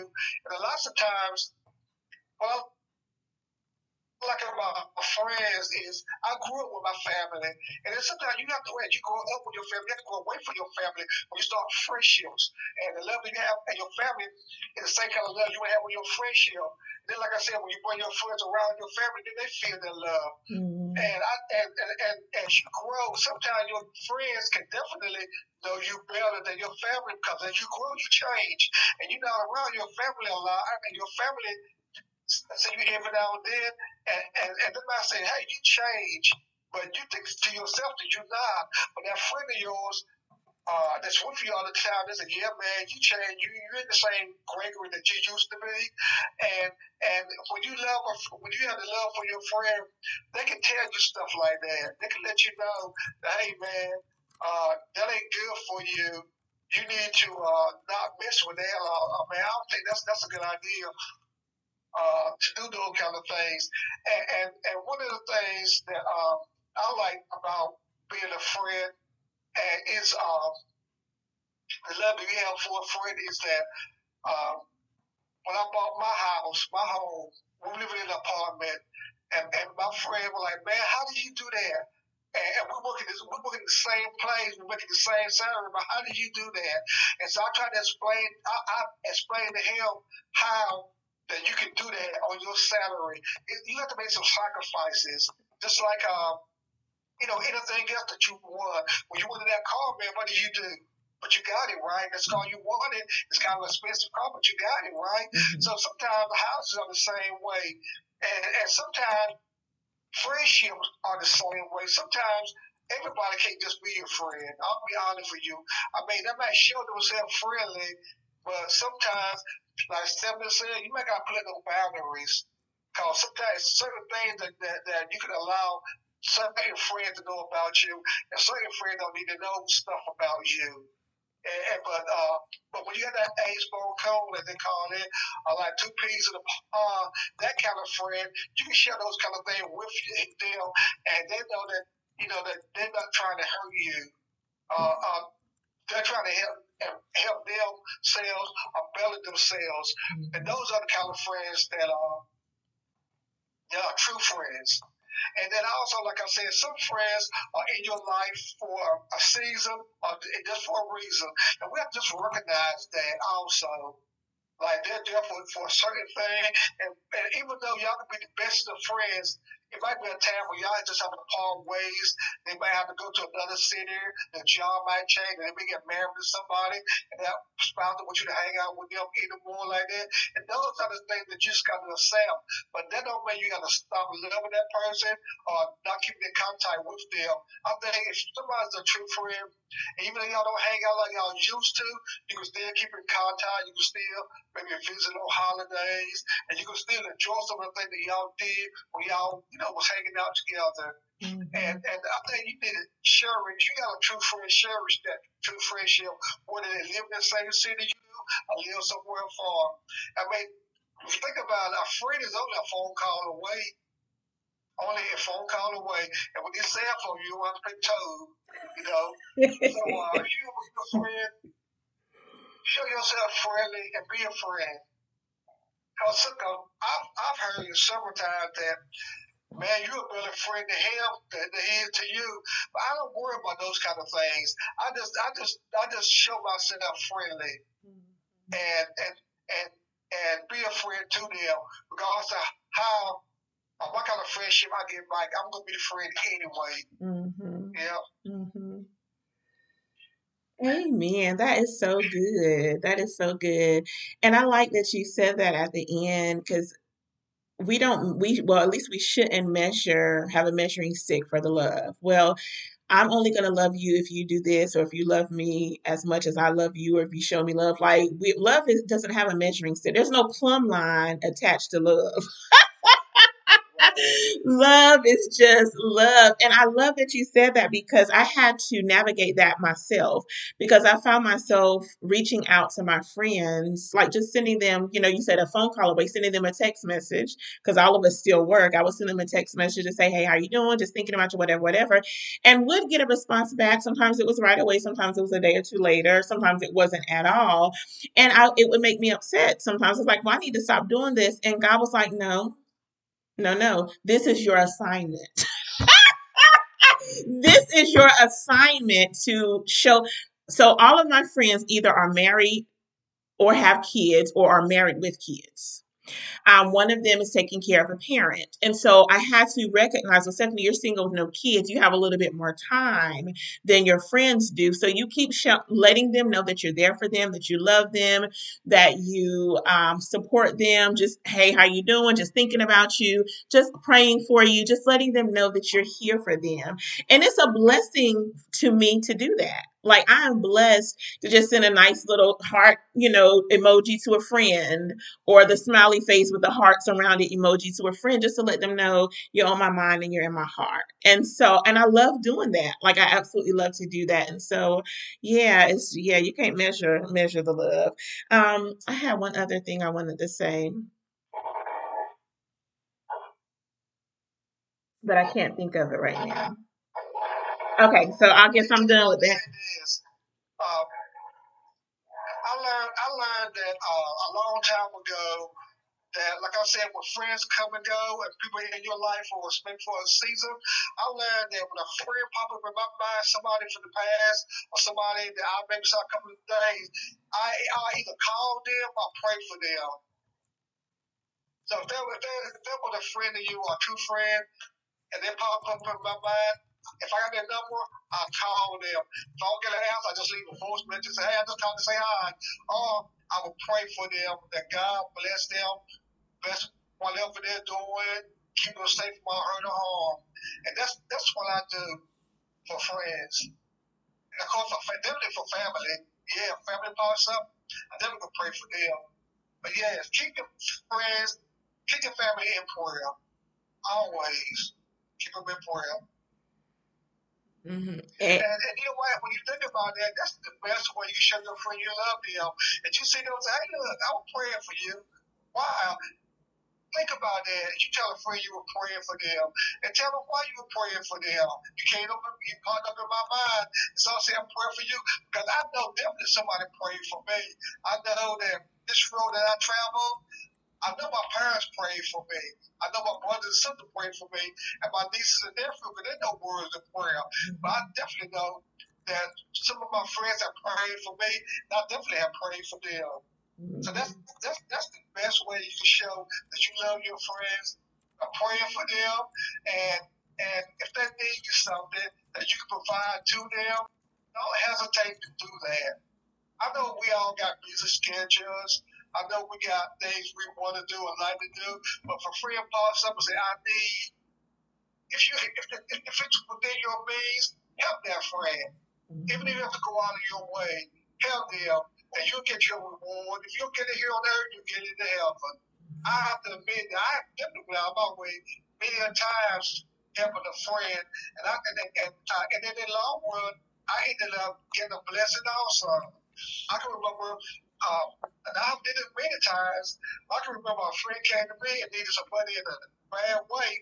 Now all I had was my house payment. And I gave it to him because he was saying, I gave it to you Friday. This was like a Tuesday, the first of the week. Friday came, no friend. And my house payment was due. They Friday came and no friend. But God blessed me to work overtime, when I had enough money to pay my house payment. So sometimes when you bless somebody else, sometimes you can receive a blessing in, in return. Then when you did pay me back, then I had some extra money to do some things with. So I'm not saying to go out there and give your friend your last penny. But if you can help your friend within, within your means, do it with, a, with do it with love and kindness. Don't do it begrudgingly. But do it with the love of Christ within you, and I guarantee you will receive a, a blessing also. Mm-hmm. Amen. Amen. Yes, I um yeah, amen. I love treating my friends. Like when we go out to eat, I'm paying. Like don't y'all don't put out no money like I got this. And then so my friends now they already know that I'm gonna pay. So now they're like, Stephanie, no, it's our turn to bless you. I was like, no, no, no, no, no, I want to bless you. So it, you know, it kind of gets like, you know, anyway, I just love blessing my friends. I love taking taking people out to eat and, and do different things. But I love everything that you said, Uncle Gregory. It, yeah. Hmm. Friendship love is, is a powerful type of friend a type type of love. Friendship love is a powerful type of love, and I thank God for my friends often. I like often I thank God for them because I appreciate them putting up with me. Because like for the long haul, because I'm not the the Stephanie I was 20 years ago. The Stephanie I am today is not the Stephanie I was 20 years ago. So for my friends to stick with me as the Lord was healing and delivering me, and they see saw who I was then and see the victory now, I thank God they hung on in there. I thank God that we've hung on in there, you know, for each other. So I thank God, a, a friend loveth at all times. I really, I really thank God for my friends and I'm thankful that God has allowed longevity for friendships. There have been friends that have come in my life, like Uncle Gregory said, that they were good for a season and we needed each other to have that even exchange of, of love, of care, of support, of encouragement or inspiration for that season. But once the season was up, once the glory cloud left, it was time to move on. And so I thank God for knowing when to end friendships. I thank God for knowing when to do that because sometimes we try to hang on to that friend because they helped us, they blessed us, we blessed them. We don't want to let them go, we don't want to hurt their feelings. But y'all, I am under the thought that if it's not healthy for me, it's got to go. It's got to go. And so, yes, I have, y'all. And it, the last friend that the Lord said you need to sever this relationship, it was painful. Like it, me and her have been friends for I would say 15 or plus years at that time. Um, and it was painful. I didn't, I didn't want to do it. It was painful. And so, I did, and it took me a, it took me a few it took me some a few time uh, some time I'm going to say some time to just like heal from that because I enjoyed our friendship, but it had gotten unhealthy, and so yeah, I don't want to end on a somber note. I want to end in peace. Our friends are wonderful. We thank God for the friends that the Lord has blessed us to li- bless us to be with and live out life with. We thank God for that. One thing I was thinking about Uncle Gregory is I tell my friends I love them. The first time I told my friends I love them, it was it felt awkward. it just because you know I tell my family all the time I love you, I love you, I love you. But when I first started telling my friends I love them, it felt awkward. And so you have a female friend. Is it awkward? Like, do you all say that you love each other? Like, or do you think that that would be awkward because of the different sex? Like all of my best friend my best girlfriends are the female. So you know we have that in common amongst other things but is it do you think it's difficult to tell friends that you love them? Like i love you. And then how that uh, you know how is that with the opposite sex?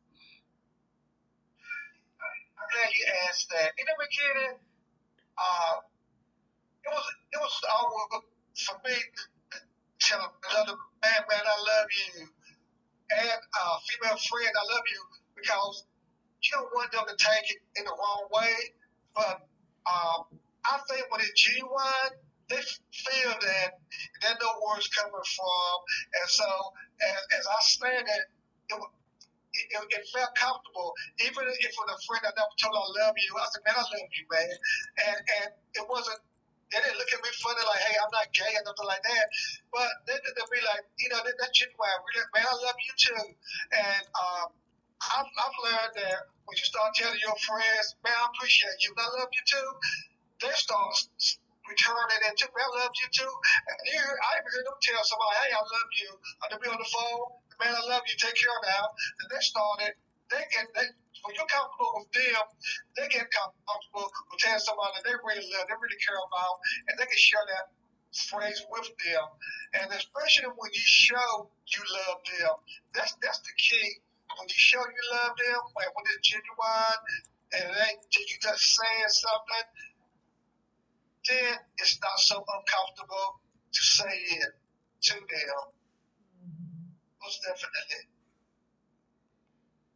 Yeah, I th- I'm glad that you pointed that out, that you shared that because it does like once you kind of I guess it's just like the first kiss. When you're on a date, the first kiss is kind of awkward to get past that. But like once you get start telling your friends that you love them and you get past that that initial I love you and you it, I feel like it's a, a fear initially, but once you say it and you start, you know, the practice is there because it's a, love is an action word, then it becomes comfortable and it does become easier to say to other people because you know like you said i'm not a man so i don't know what it is like to be a man but i can imagine how like us girls like we we touchy feely a lot of times. We tell each other we love you. We put on each other makeup and just different things whereas men you all have a different stature and mindset and different things. I can imagine it would be awkward for man to man to say you know i love you. Um but i'm glad that you were able to do that. You and your friends are able to do that. And in turn it kind of um, I guess, took away the fear or the apprehension or the awkwardness, and it started to become a norm and comfortable to say to other men, I love you. That's a good testimony, you know, for men. Men, it's okay for y'all to tell each other that you love you, that I love you. It's okay for you to tell your ma- male friends, I love you. Ting. And, I, think I think one of the biggest uh, ways that you show uh, show that was I uh, this other guy that was that it was like well my job, you know, it was like four of us always kind of stuck together.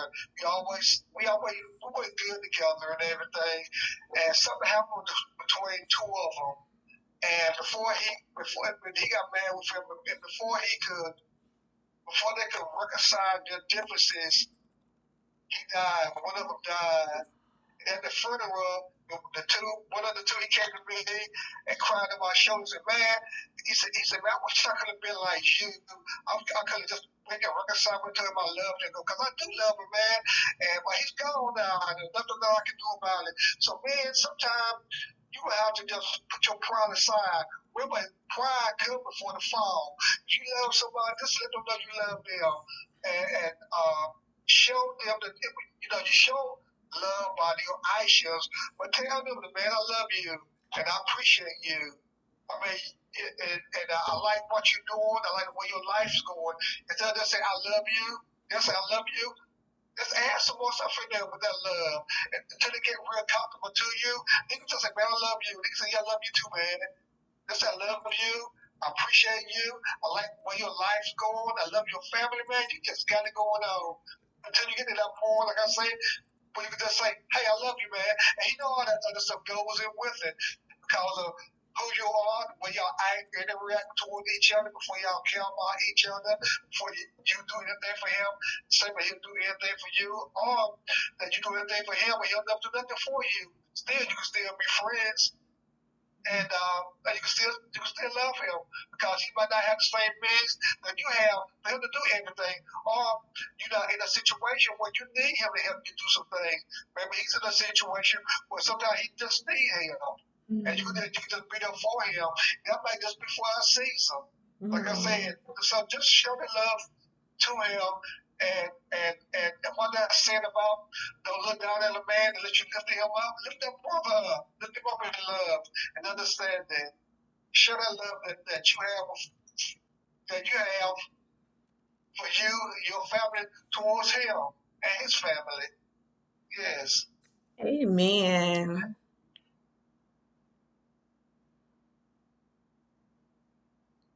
Amen. Amen. I didn't know if I cut you off there, Uncle Gregory. Yeah. All right. Awesome. Wow. That was such a good discussion on family love, a great discussion on friendship love. And so we're going to move right into our marriage love or our romantic love. So you all are going to have to read the scripture for yourself because the scripture is lengthy. And I realize our time is getting away from us. And we do want to talk about God's love before we end the broadcast tonight. So this marriage love or this romantic love, the word in the Greek is eros.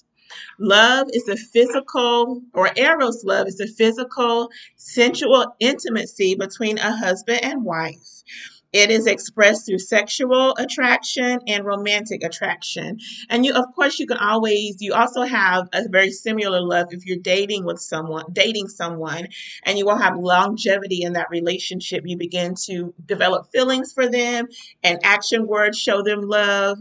And hopefully it'll end in marriage. If not, that person might have just been in your life for a season to teach you some something, for you to teach them something, even exchange of whatever was needed, and then you go about your way. I think some sometimes we can get married to people that we're only supposed, like Tyler Perry said, we get married to people that we're only supposed to be in our life for a season, but we fell in love and got married, and then it really wasn't the person that God wanted us to be with. I think that that does happen sometimes in relationships and in marriage. I think sometimes we can get lost in a, a, romantic relationship where we're dating somebody and we're trying to be who that person wants us to be, I think we can lose ourselves in that relationship or in that marriage. I think that happens sometimes when we're not true to who we are, we're not honest with ourselves and honest with that person that we're in this romantic relationship with. It things can get misconstrued and false and just wrong. and then it turns into like a marriage and then the marriage is tension and discontent and um, suffering because that relationship that marriage relationship was never intended. God never intended y'all to get married. He barely intended y'all to date. I'm not a marriage counselor. I'm just saying what i know. But sometimes we can fall in love and and be so in our emotions, so in our feelings that we miss the red flags and we miss the signs that the Lord is showing us. Now, that does happen sometimes, y'all. If you have a beautiful, wonderful marriage and you have a God marriage, we thank God for that, that God showed you the right person that you are to marry and that you all are walking out life together. You're building a, a family together. You're building um, your relationship. You're healthy and everything. That is absolutely wonderful. We thank God for the godly romantic relationships and we thank God for the godly marriages. But we also recognize that there are some ungodly relationships and some ungodly marriages. So I want you to read this scripture on your own. It is Ephesians chapter 5 verses 21 through 30, Ephesians 5, chapter, excuse me, Ephesians 5, verses 21 through 30. So read that on your own. So we usually choose romantic partners or spouses based on what we've learned about love, based on that family love that we learned, based on the friendship love that we have, based on our values, based on the dreams and the goals that we have in life, based on the destiny that God has placed within us. And then we look for somebody that is hopefully compatible or complement who we are in Christ and what God has called us to do. Hopefully, that is what is happening in your romantic relationships. But sometimes it doesn't. And, you know, hopefully we can work that out. But let's get into these questions. So, Uncle Gregory was married. I don't remember how old Uncle Gregory was, and that ain't y'all business. Y'all don't need to know. But he was married as a young adult. And him and Aunt Carolyn, Uncle Gregory's going to have to tell me how long they were married before she passed away. Um, but 27. All right, so Uncle Gregory and Aunt Carolyn were married for 27 years, and unfortunately, Aunt Carolyn, you know, did pass away.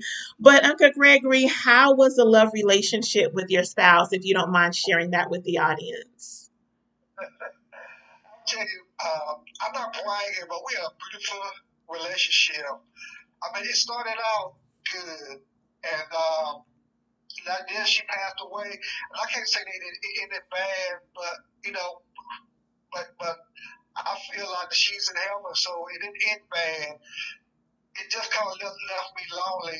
But our our relationship was was beautiful. When I met her, she for, for some reason she was someone like I could talk to, and and uh, she we would talk. I mean, sometimes we would go to the park and just sit and just talk for hours. I mean, we didn't have to go to a movie or to the club. Sometimes we could ride out in the club and we could be sitting there and just talk. We never dance and never never get on the floor. And, and as our relationship grew, I think our relationship was was a real friendship before it became a relationship, even though we were dating each other. And um, and of course, like I said, when she met my family, she fell in love with them. My one of my uncles, my dad brother told me, wait, wait, you need to marry this girl. I mean, he, I, I thought to myself, he just met her because, like, like when we started dating, I, I took her to my uncle's, my aunts, introduced her to everybody, let, let her know who they were, and and, and uh, I guess they saw the love that we have for each other, and that's what my uncle told me. He said, "You need to marry this girl," and of course, we did end up getting married. But that was the kind of uh, relationship that we had. I mean, every my family loved her, and. Uh, they, they love her, and our relationship just grew. And once, once we uh, got married, got settled in, our, it just bloomed like a blossom. Mm-hmm. And uh, yes, we had some, yes, it was like a rose. There's a thorns in there. But one thing I can say about uh, my wife, after 27 years, we never missed a birthday, anniversary, a holiday, Valentine's Day. We always share something special on those days out of 27 years. And, and I'm not going to get too deep in our relationship, but she never told me she had a headache.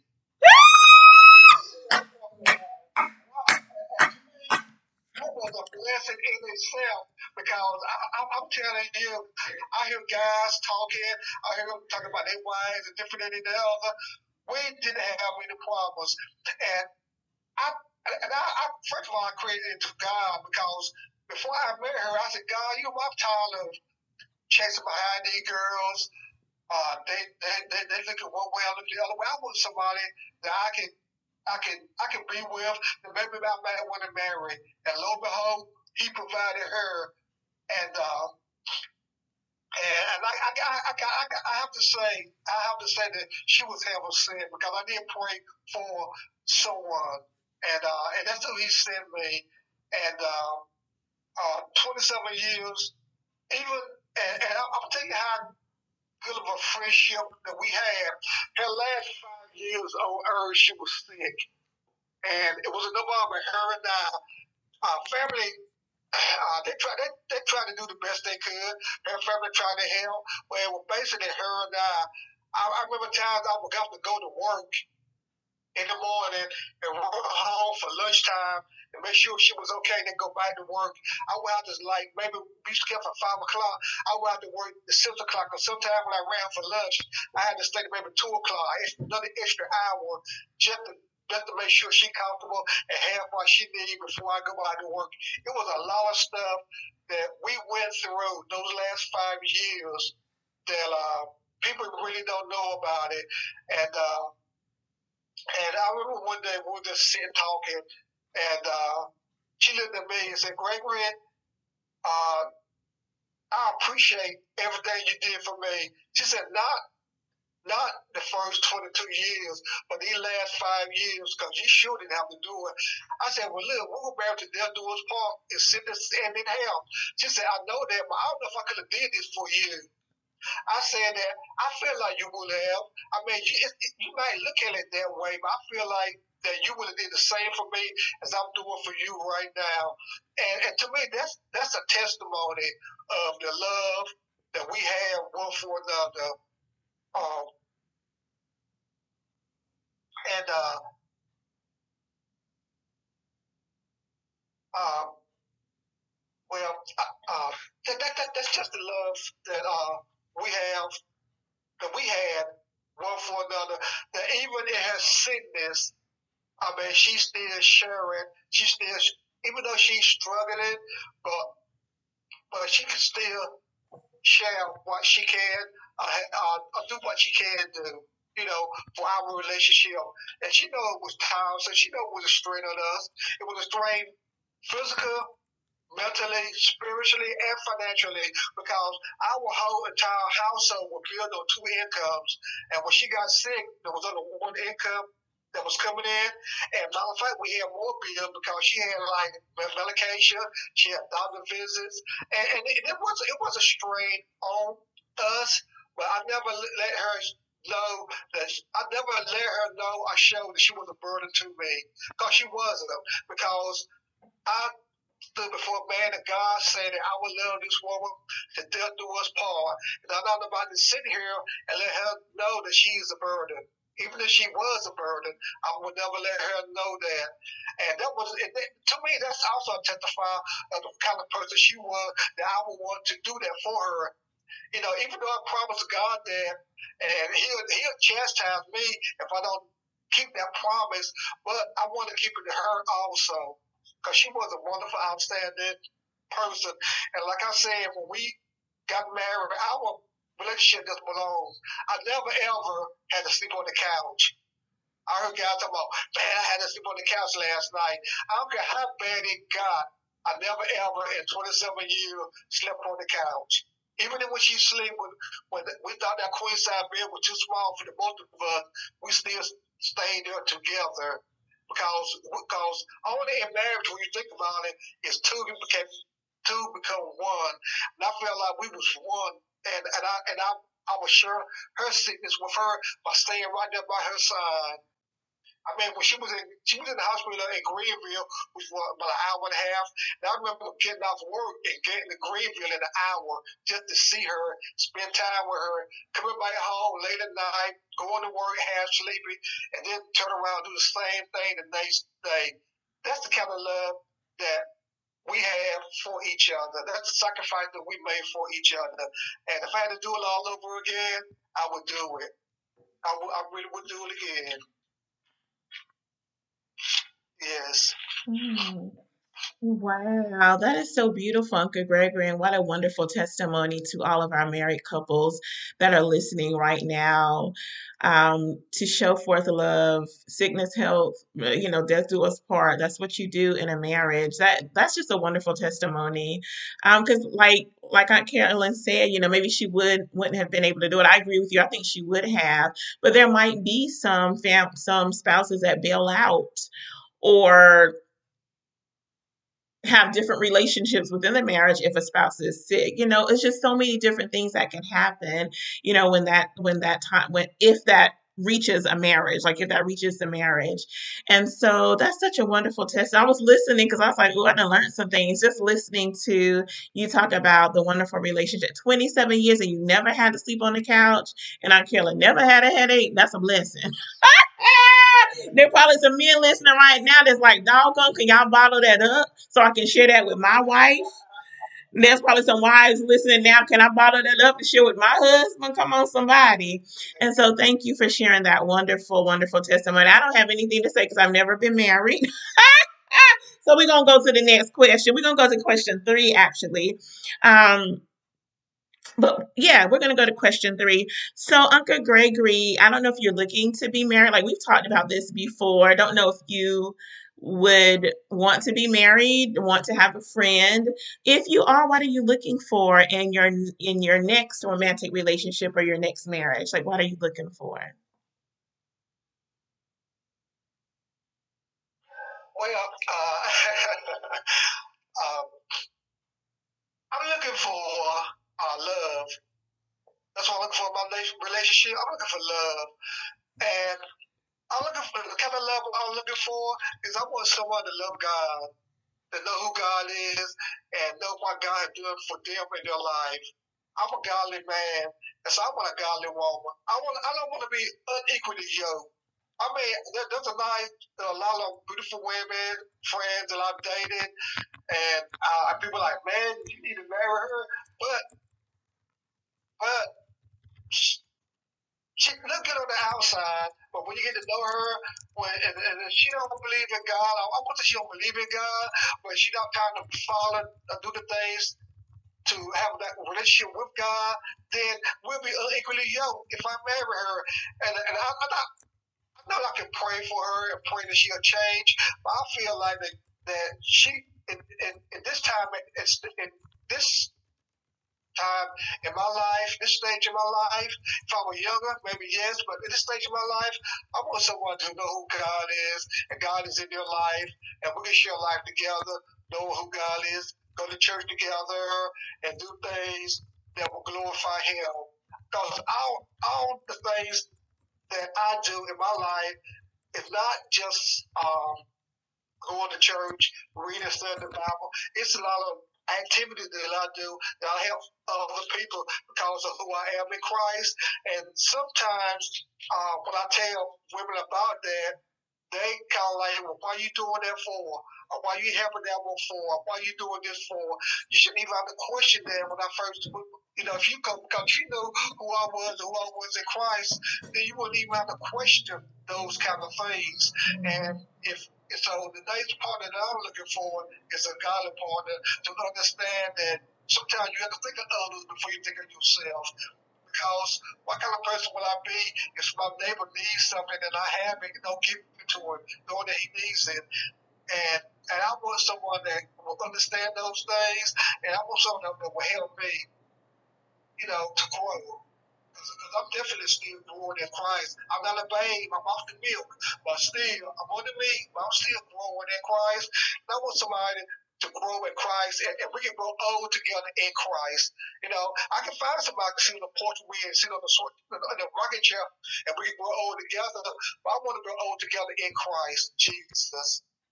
And uh, that's who I'm looking for today. And I find out, you know, I'm not trying to be judgmental. I'm not trying to compare them to my late wife because I know everybody is different. But there's just certain things that I have to like, you know, with the red fly, it just flies. I mean, I'm not going to ignore it. But uh, there's just um, um, certain things that uh, that I look for. Something that's a challenge because I found out today that, that a lot of women are self-centered. I be honest with you, they're, they're, they're materialistically, and they they are. Why have you done for me lately? Mm. And that's not what really I'm looking for. I'm looking for somebody that why what can we do for each other? Not what can you do for me? What can we do do for each other? And and it doesn't have anything with your finances or how much you make, how much I make.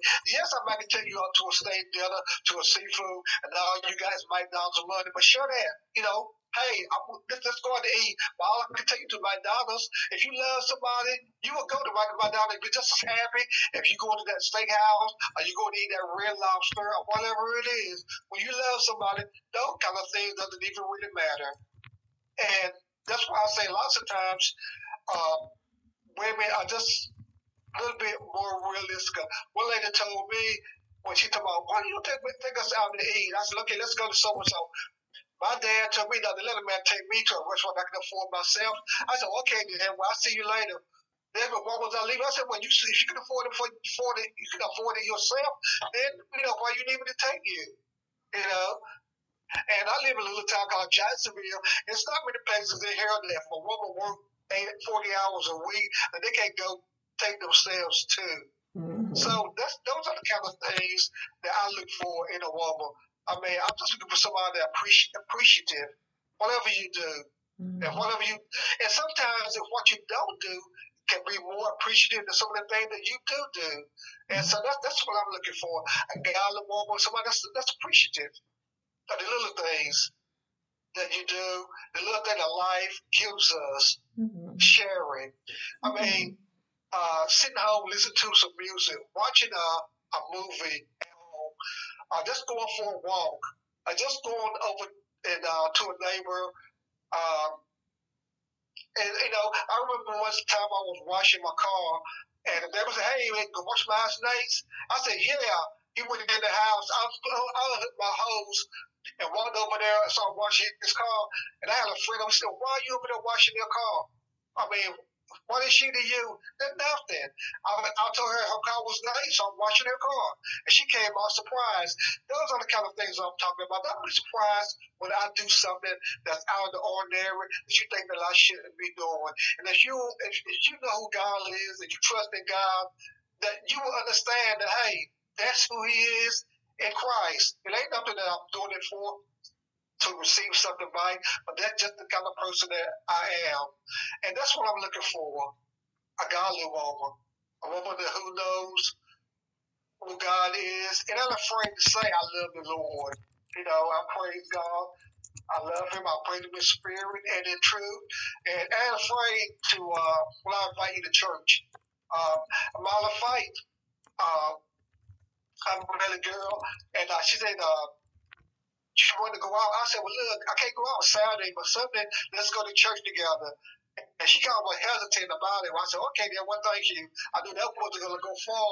And you were hesitant about going to church. What woman wouldn't want a man that's in church? You know what I mean? But then there are some that, would, that, that, that does.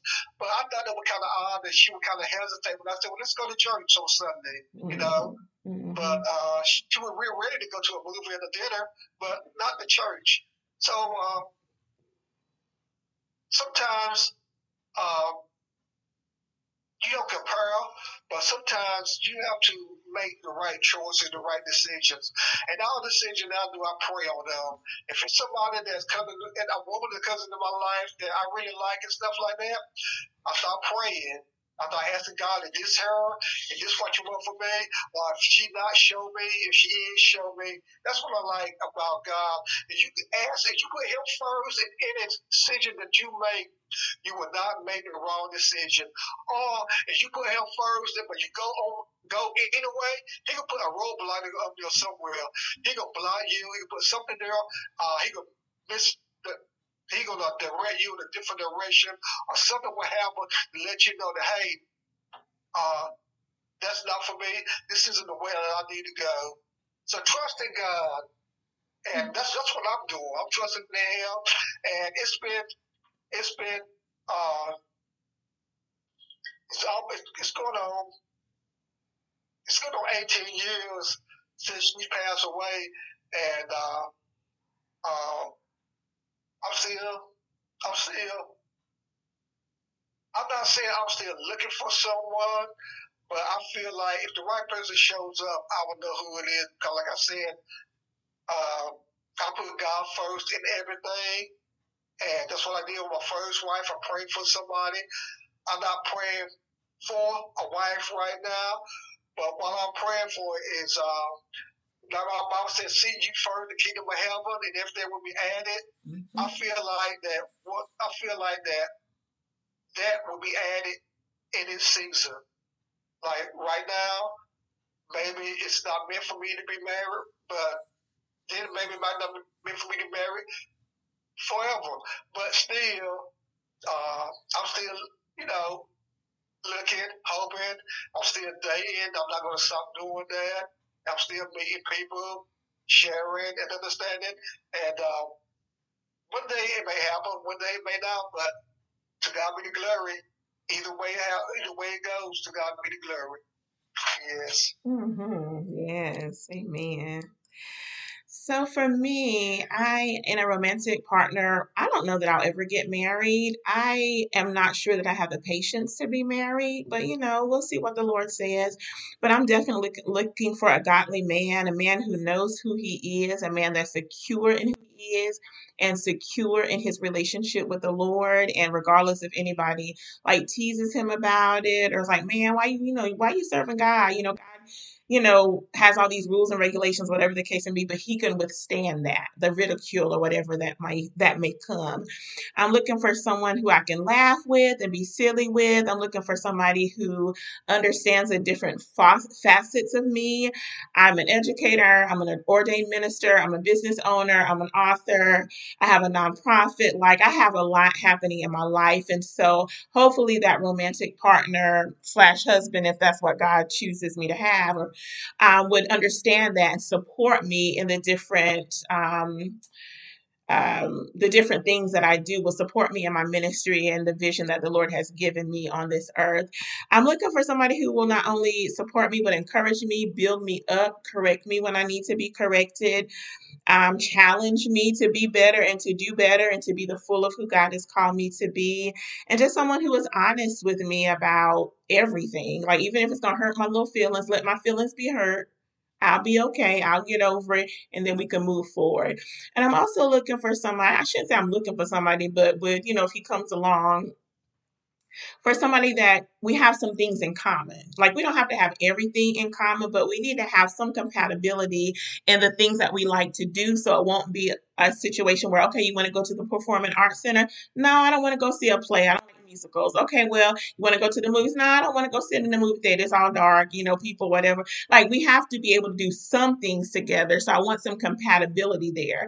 Now, again, we don't have to do everything the same because I have my girlfriends and we doing stuff over here, but I want us to be able to do something, some things together, some things that we have in common.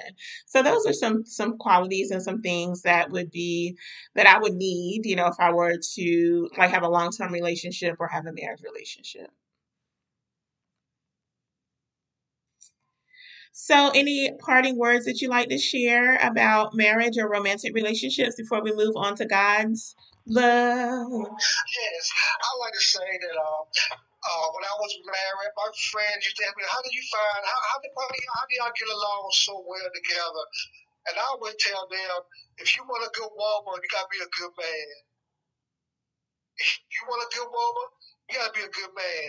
You can't go out here in these streets and, and, and do everything and, and, and, and then when you out there, those women you be doing everything. If you want a good woman, definitely be a good man. And as far as being uh, married, a man should take care of home first. I'm not saying put your wife on a pedestal, but your wife is a helpmate. Y'all work together on any everything it is. You gotta you gotta in the housework and cut the grass and wash the cars. Do that. I mean, but you got young children. If you got sometimes you got to grab the young children, y'all go over to mom's or somewhere while she rests or while she cleans the house. Do those things. Sit down and talk what you can do to help around the house. And you'll be surprised at the freedoms that you will get when your wife is happy, when the children are good, that you can have. You have to, you don't have to worry about her calling you every 10 minutes when you go somewhere like to the ball game, or when you go visit a friend and y'all go hang out. You got to worry about receiving a call. I got to call the check. You don't have to worry about those things. When you take care of home and when home is happy, you don't have to worry about all of those kind of things. Work together. And marriage is a work in progress. It doesn't stop once you say, I do. You have to continue to work with it each every day. Work at it.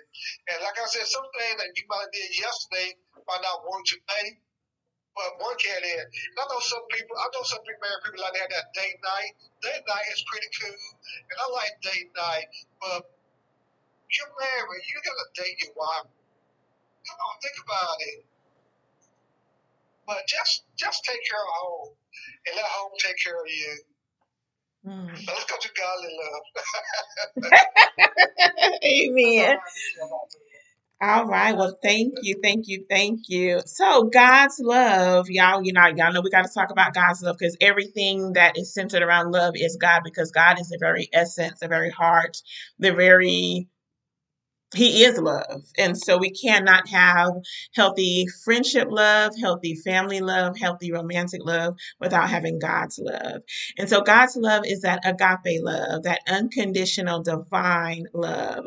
Agape is a perfect and selfless love that God has for his creation and that we are all called to emulate. So John 3:16 in the New Living Translation says, this is how God loved the world. He gave his one and only Son, so that everyone who believes in him will not perish, but have everlasting life.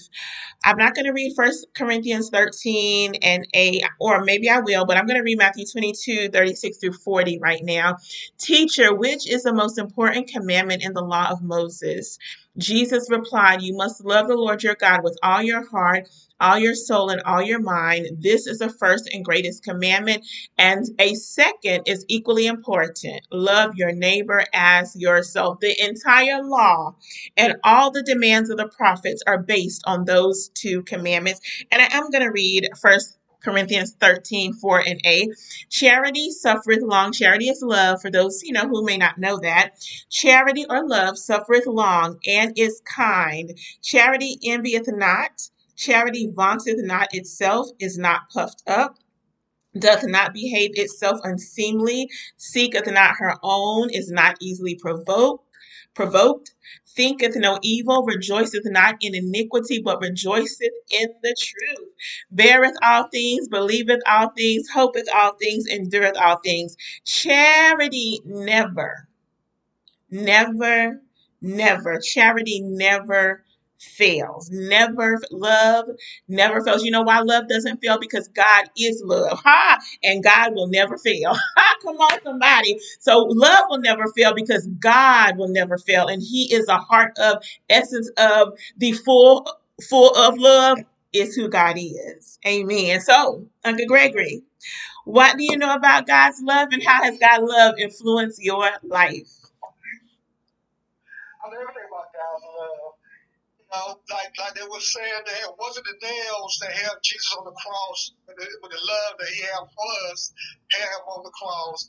And I know all about that kind of love that He shared with us because I couldn't be who I am today without that godly love that I have. God, the love that He has shown me through God down through the years. I know I couldn't have made it this far without having God on my side. Through all my trials and tribulation, through my worstest of times, I know God was there and He led and guided me because He's the first person I called on. And He never answered me wrongly. Mm. I mean, I can sometimes when I read the book of Job, I almost got to say, Job, I might not have wounds all over my body. I might not have lost everything I have.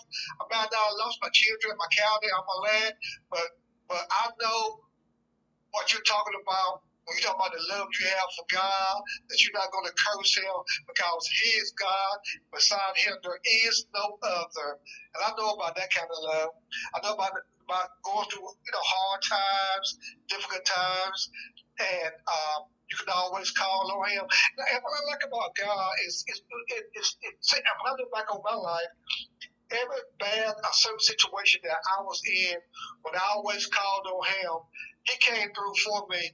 It might not always been the way that I would like for it to, it to be, but I knew His hand was in it. There's no doubt about it.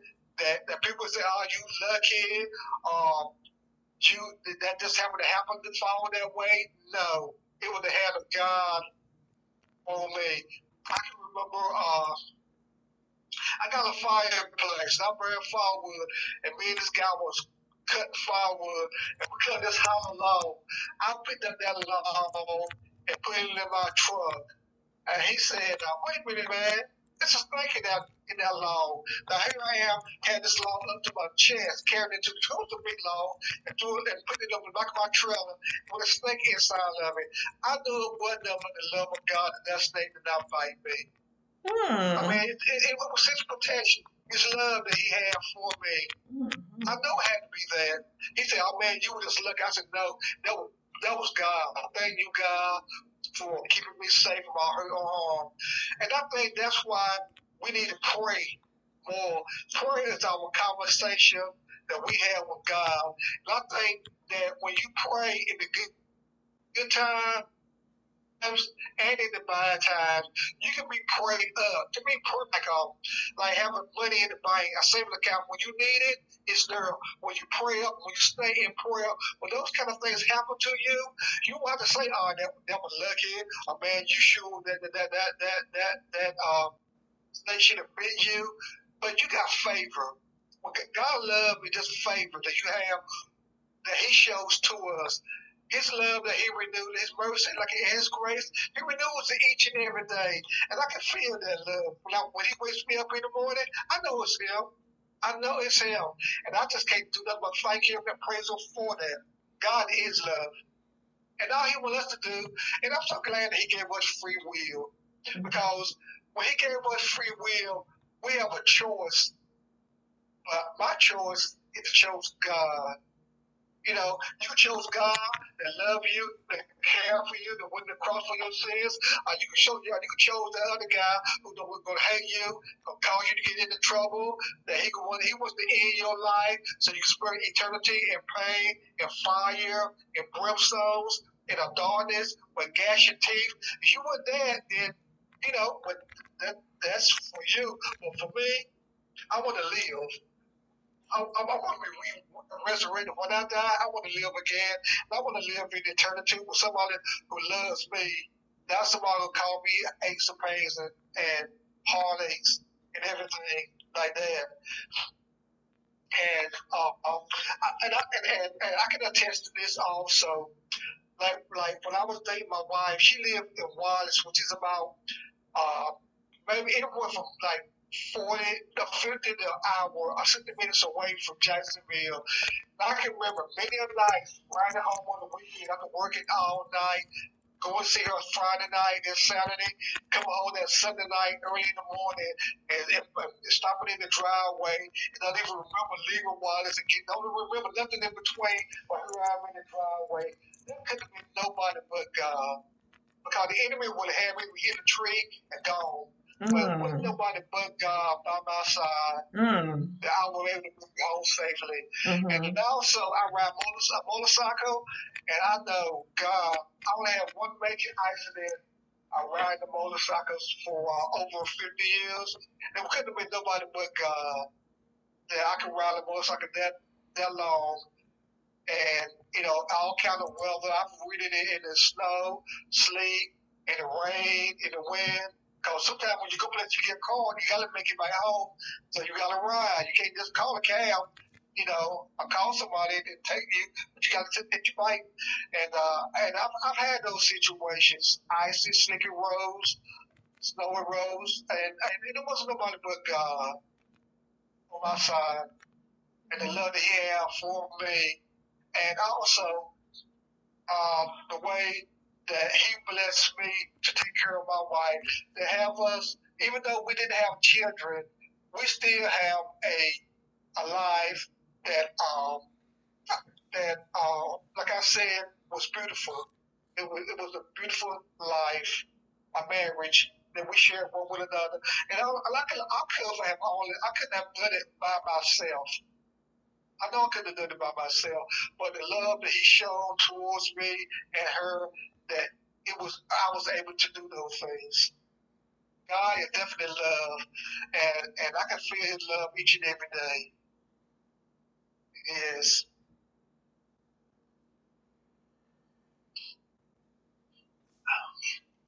And God is, He definitely is love. And I agree with you, Uncle Gregory. Every morning when I wake up, I'm like, thank you, Jesus, because I know it was your love that woke me up this morning. And when I roll out of bed and I'm able to move my body, God, thank you that I'm able body. I can move around. I'm in my right mind. Like, I am so thankful every day that the Lord gives me. And I know it's because God loves me. He wants to see me to continue to fulfill the destiny that He's placed within me. So He has me here so I can have my show and bless people and minister to people and just love on people and just you know do what he's called me to do. So I do.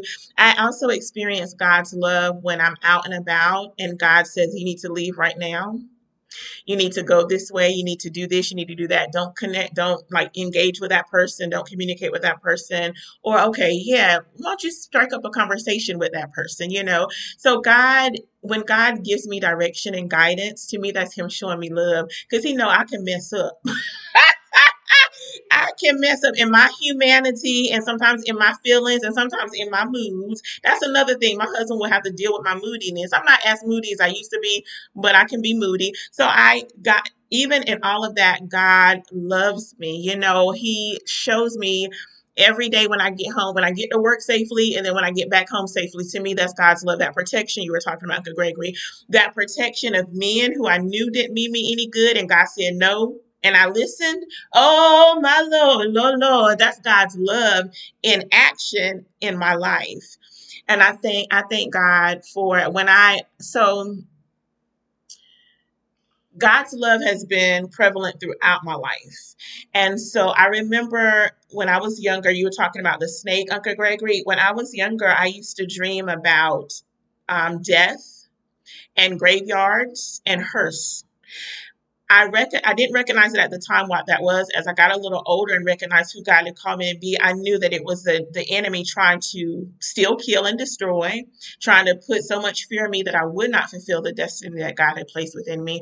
But it was God's love that kept me throughout even my childhood in those times where the enemy was trying to just instill that fear and try to take my mind. I've never been in a mental institute. I've never been in an asylum.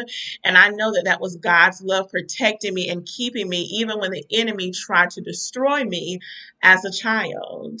And so i i thank god for that. God shows me his love the fact that I have a job that I enjoy and I'm comfortable, that's God's love up and down. Because I used to be homeless three, one, two, three times or two, twice in my life.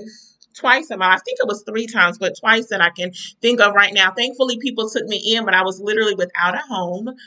Um, I have lived in a home without running water because I couldn't afford to pay the water bill. I've lived in a home without electricity because I couldn't afford to pay the le- electric bill. I have lived in a home without much food in the refrigerator, barely having enough food even in the midst of all of that, God was still showing me his love. God was still with me. I was still alive. I was still able to do what I needed to do to get kind of get back on my feet and take care of myself.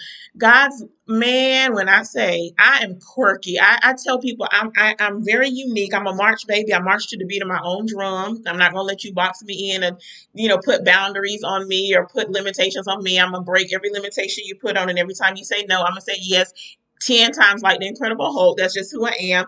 And i'm very quirky. And and even in all of who i am when i turned my back on god when i did my own thing when i went right he said go he said go left. I went right disobedient. Even in all of that, God showed love to me. Through His mercy, through His grace. God showed so much love, so much mercy, so much grace, so much favor towards me. And man, oh man, who wouldn't serve a God like that? Like somebody who loves you through all your issues, through all of your disobedience, through all of your idiosyncrasies, through all of your stuff. And he still loves you with no conditions people will put it sometimes people will put conditions on their love. I'm just saying what i'm saying. God's love is without condition. He's not he's not going to say stephanie if you do this then i'll love you. His love is without conditions. It is without stipulations. And i appreciate that. I appreciate and god knows how much i love him because I tell him all the time.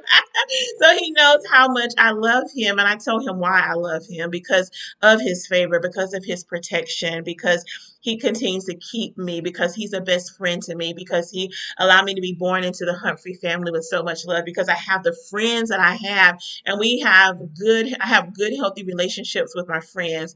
So God, he just shows me his love like all the time, and I'm so so thankful. Like I can't help but be thankful. Even when I'm tired, even when I'm struggling, thank you, Jesus. The answer to all of that is thank you, Jesus, because God's love is at work in every aspect, in every corner, in every aspect of my life. God's love is at work. And so I thank Him for it. I thank Him for it. I thank Him for it. And so, Uncle Gregory, do you have any parting words about God's love before we wrap this all up? Okay. Uh, what I like about, I'm talking about me, because um, I was just listening to you, and I was just thinking about from my childhood to today. I never went hungry, not one day. God had always provided me with a meal. If I went, if I went without eating, it was because I didn't want what was in the house or, or whatever. I always had something to eat. I always had a shelter over my head, and I always had uh, uh, clothes to wear. And the only thing I probably did have, it was a time in life which I didn't have a vehicle, but I still got where I wanted to go. And and I thank God I never had no major operation. I wouldn't no, no major accident. I never been shot.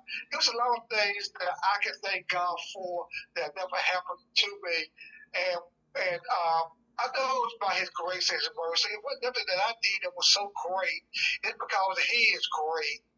And I, I, what I like to share with our listeners is read, study, and meditate on your Bible. That's how you have a closer relationship with God and do His will. Do what, what the Bible said to. I mean, I mean, it's it's not that hard. Cause, cause, cause, cause Jesus, Jesus says by um um I say my burden of light, my, my yoke, my yoke is my yoke is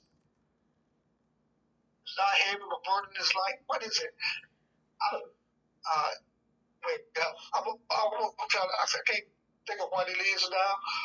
But uh, but one thing I know about God's love, and one thing that I learned more than anything else, is when you take your burdens to the Lord in prayer, He will lift your burdens off of you. I left the altar many times. I almost felt light as a feather, feather like I was gonna fly away because I took those burdens right straight to the Lord and I left from there. That's the time people take them to the Lord, to the altar, and then they bring it right back with them. But no, you gotta leave them. You gotta trust. You you gotta have that trust in God. You gotta love God and love just leave it there and know that He will take care of it. And He has never failed me yet. Never. Not one time. So listeners, trust in God, believe in Him. He is who you say He is. We change from day to day. The seasons change, the years change, the months even change, but God is the same God yesterday, today, and tomorrow. He's a God that you can trust, and if He would do it for me, He will definitely do it for you. Believe me, He will. Thank you. Stephanie, thanks for having me. I appreciate it. And I hope that, I just hope that I help somebody. I, I, I hope that what I say might make somebody think I changed their mind or attitude of what God is doing in their life. Um, I hope they might cause them to read more, to study more, but they might have a closer relationship with God.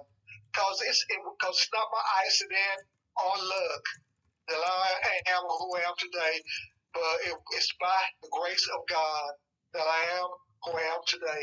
Now, thank Him for that.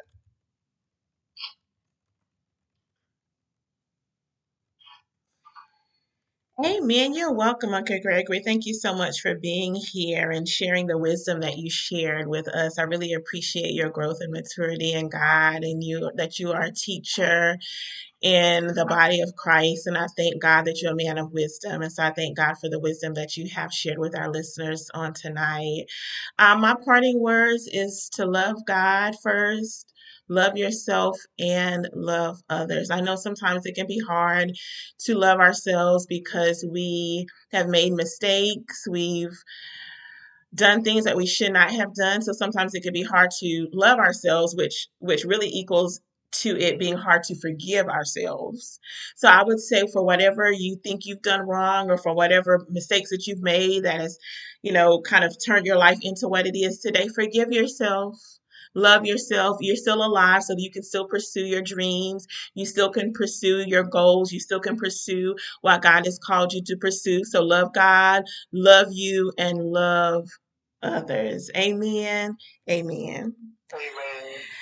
And so, listeners, thank you, thank you, thank you so much for joining episode one of season four of the Stephanie Humphrey channel. It was such a blessing to bring this lesson to you on tonight about love. This is our new series, Let's Talk About It, the Bible edition, where I will have guests to come on to talk to us about a topic that the Lord has given us to discuss so that we can all grow and learn together and be that mature Christian, fully grown up in Christ, no longer sucking on a bottle, but e- eating some strong meat, eating some steak, some potatoes, some strong meat, so that we can be the full of who God has called us to be. It really is, y'all, about us being who God has called us to be and then helping each other, loving each other. The world will know that we are Christ's disciples by the love that we show to each other. And that love that we show to each other is usually birthed out of our maturity in Christ, it's birthed out of us spending time with the Lord, studying God's word,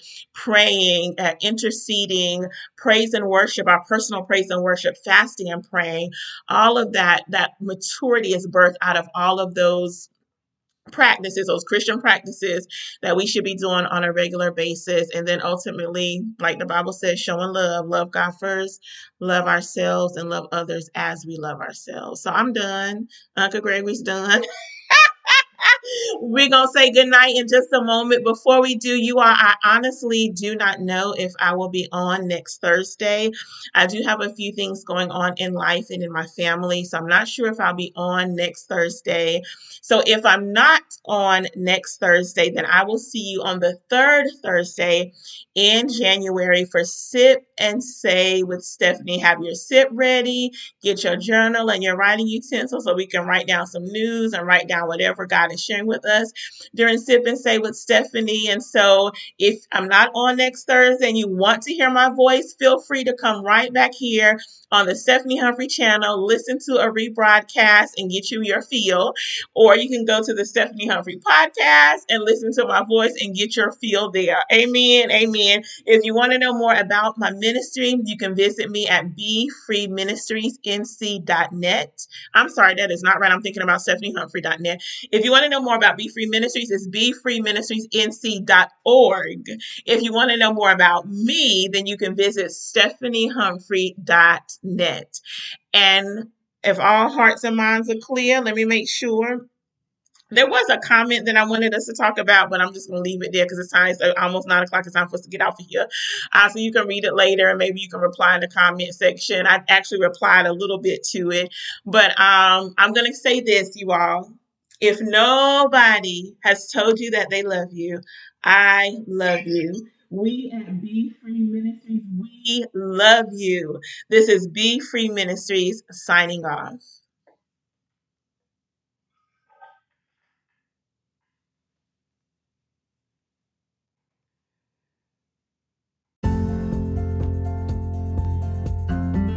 Thank you for joining the Stephanie Humphrey podcast. If you would like to view this podcast live, join us at the Stephanie Humphrey channel on YouTube live at 6:30 p.m. on Thursdays. Don't forget to like this episode, subscribe to the podcast and the YouTube channel, and share with your family and friends. Be blessed.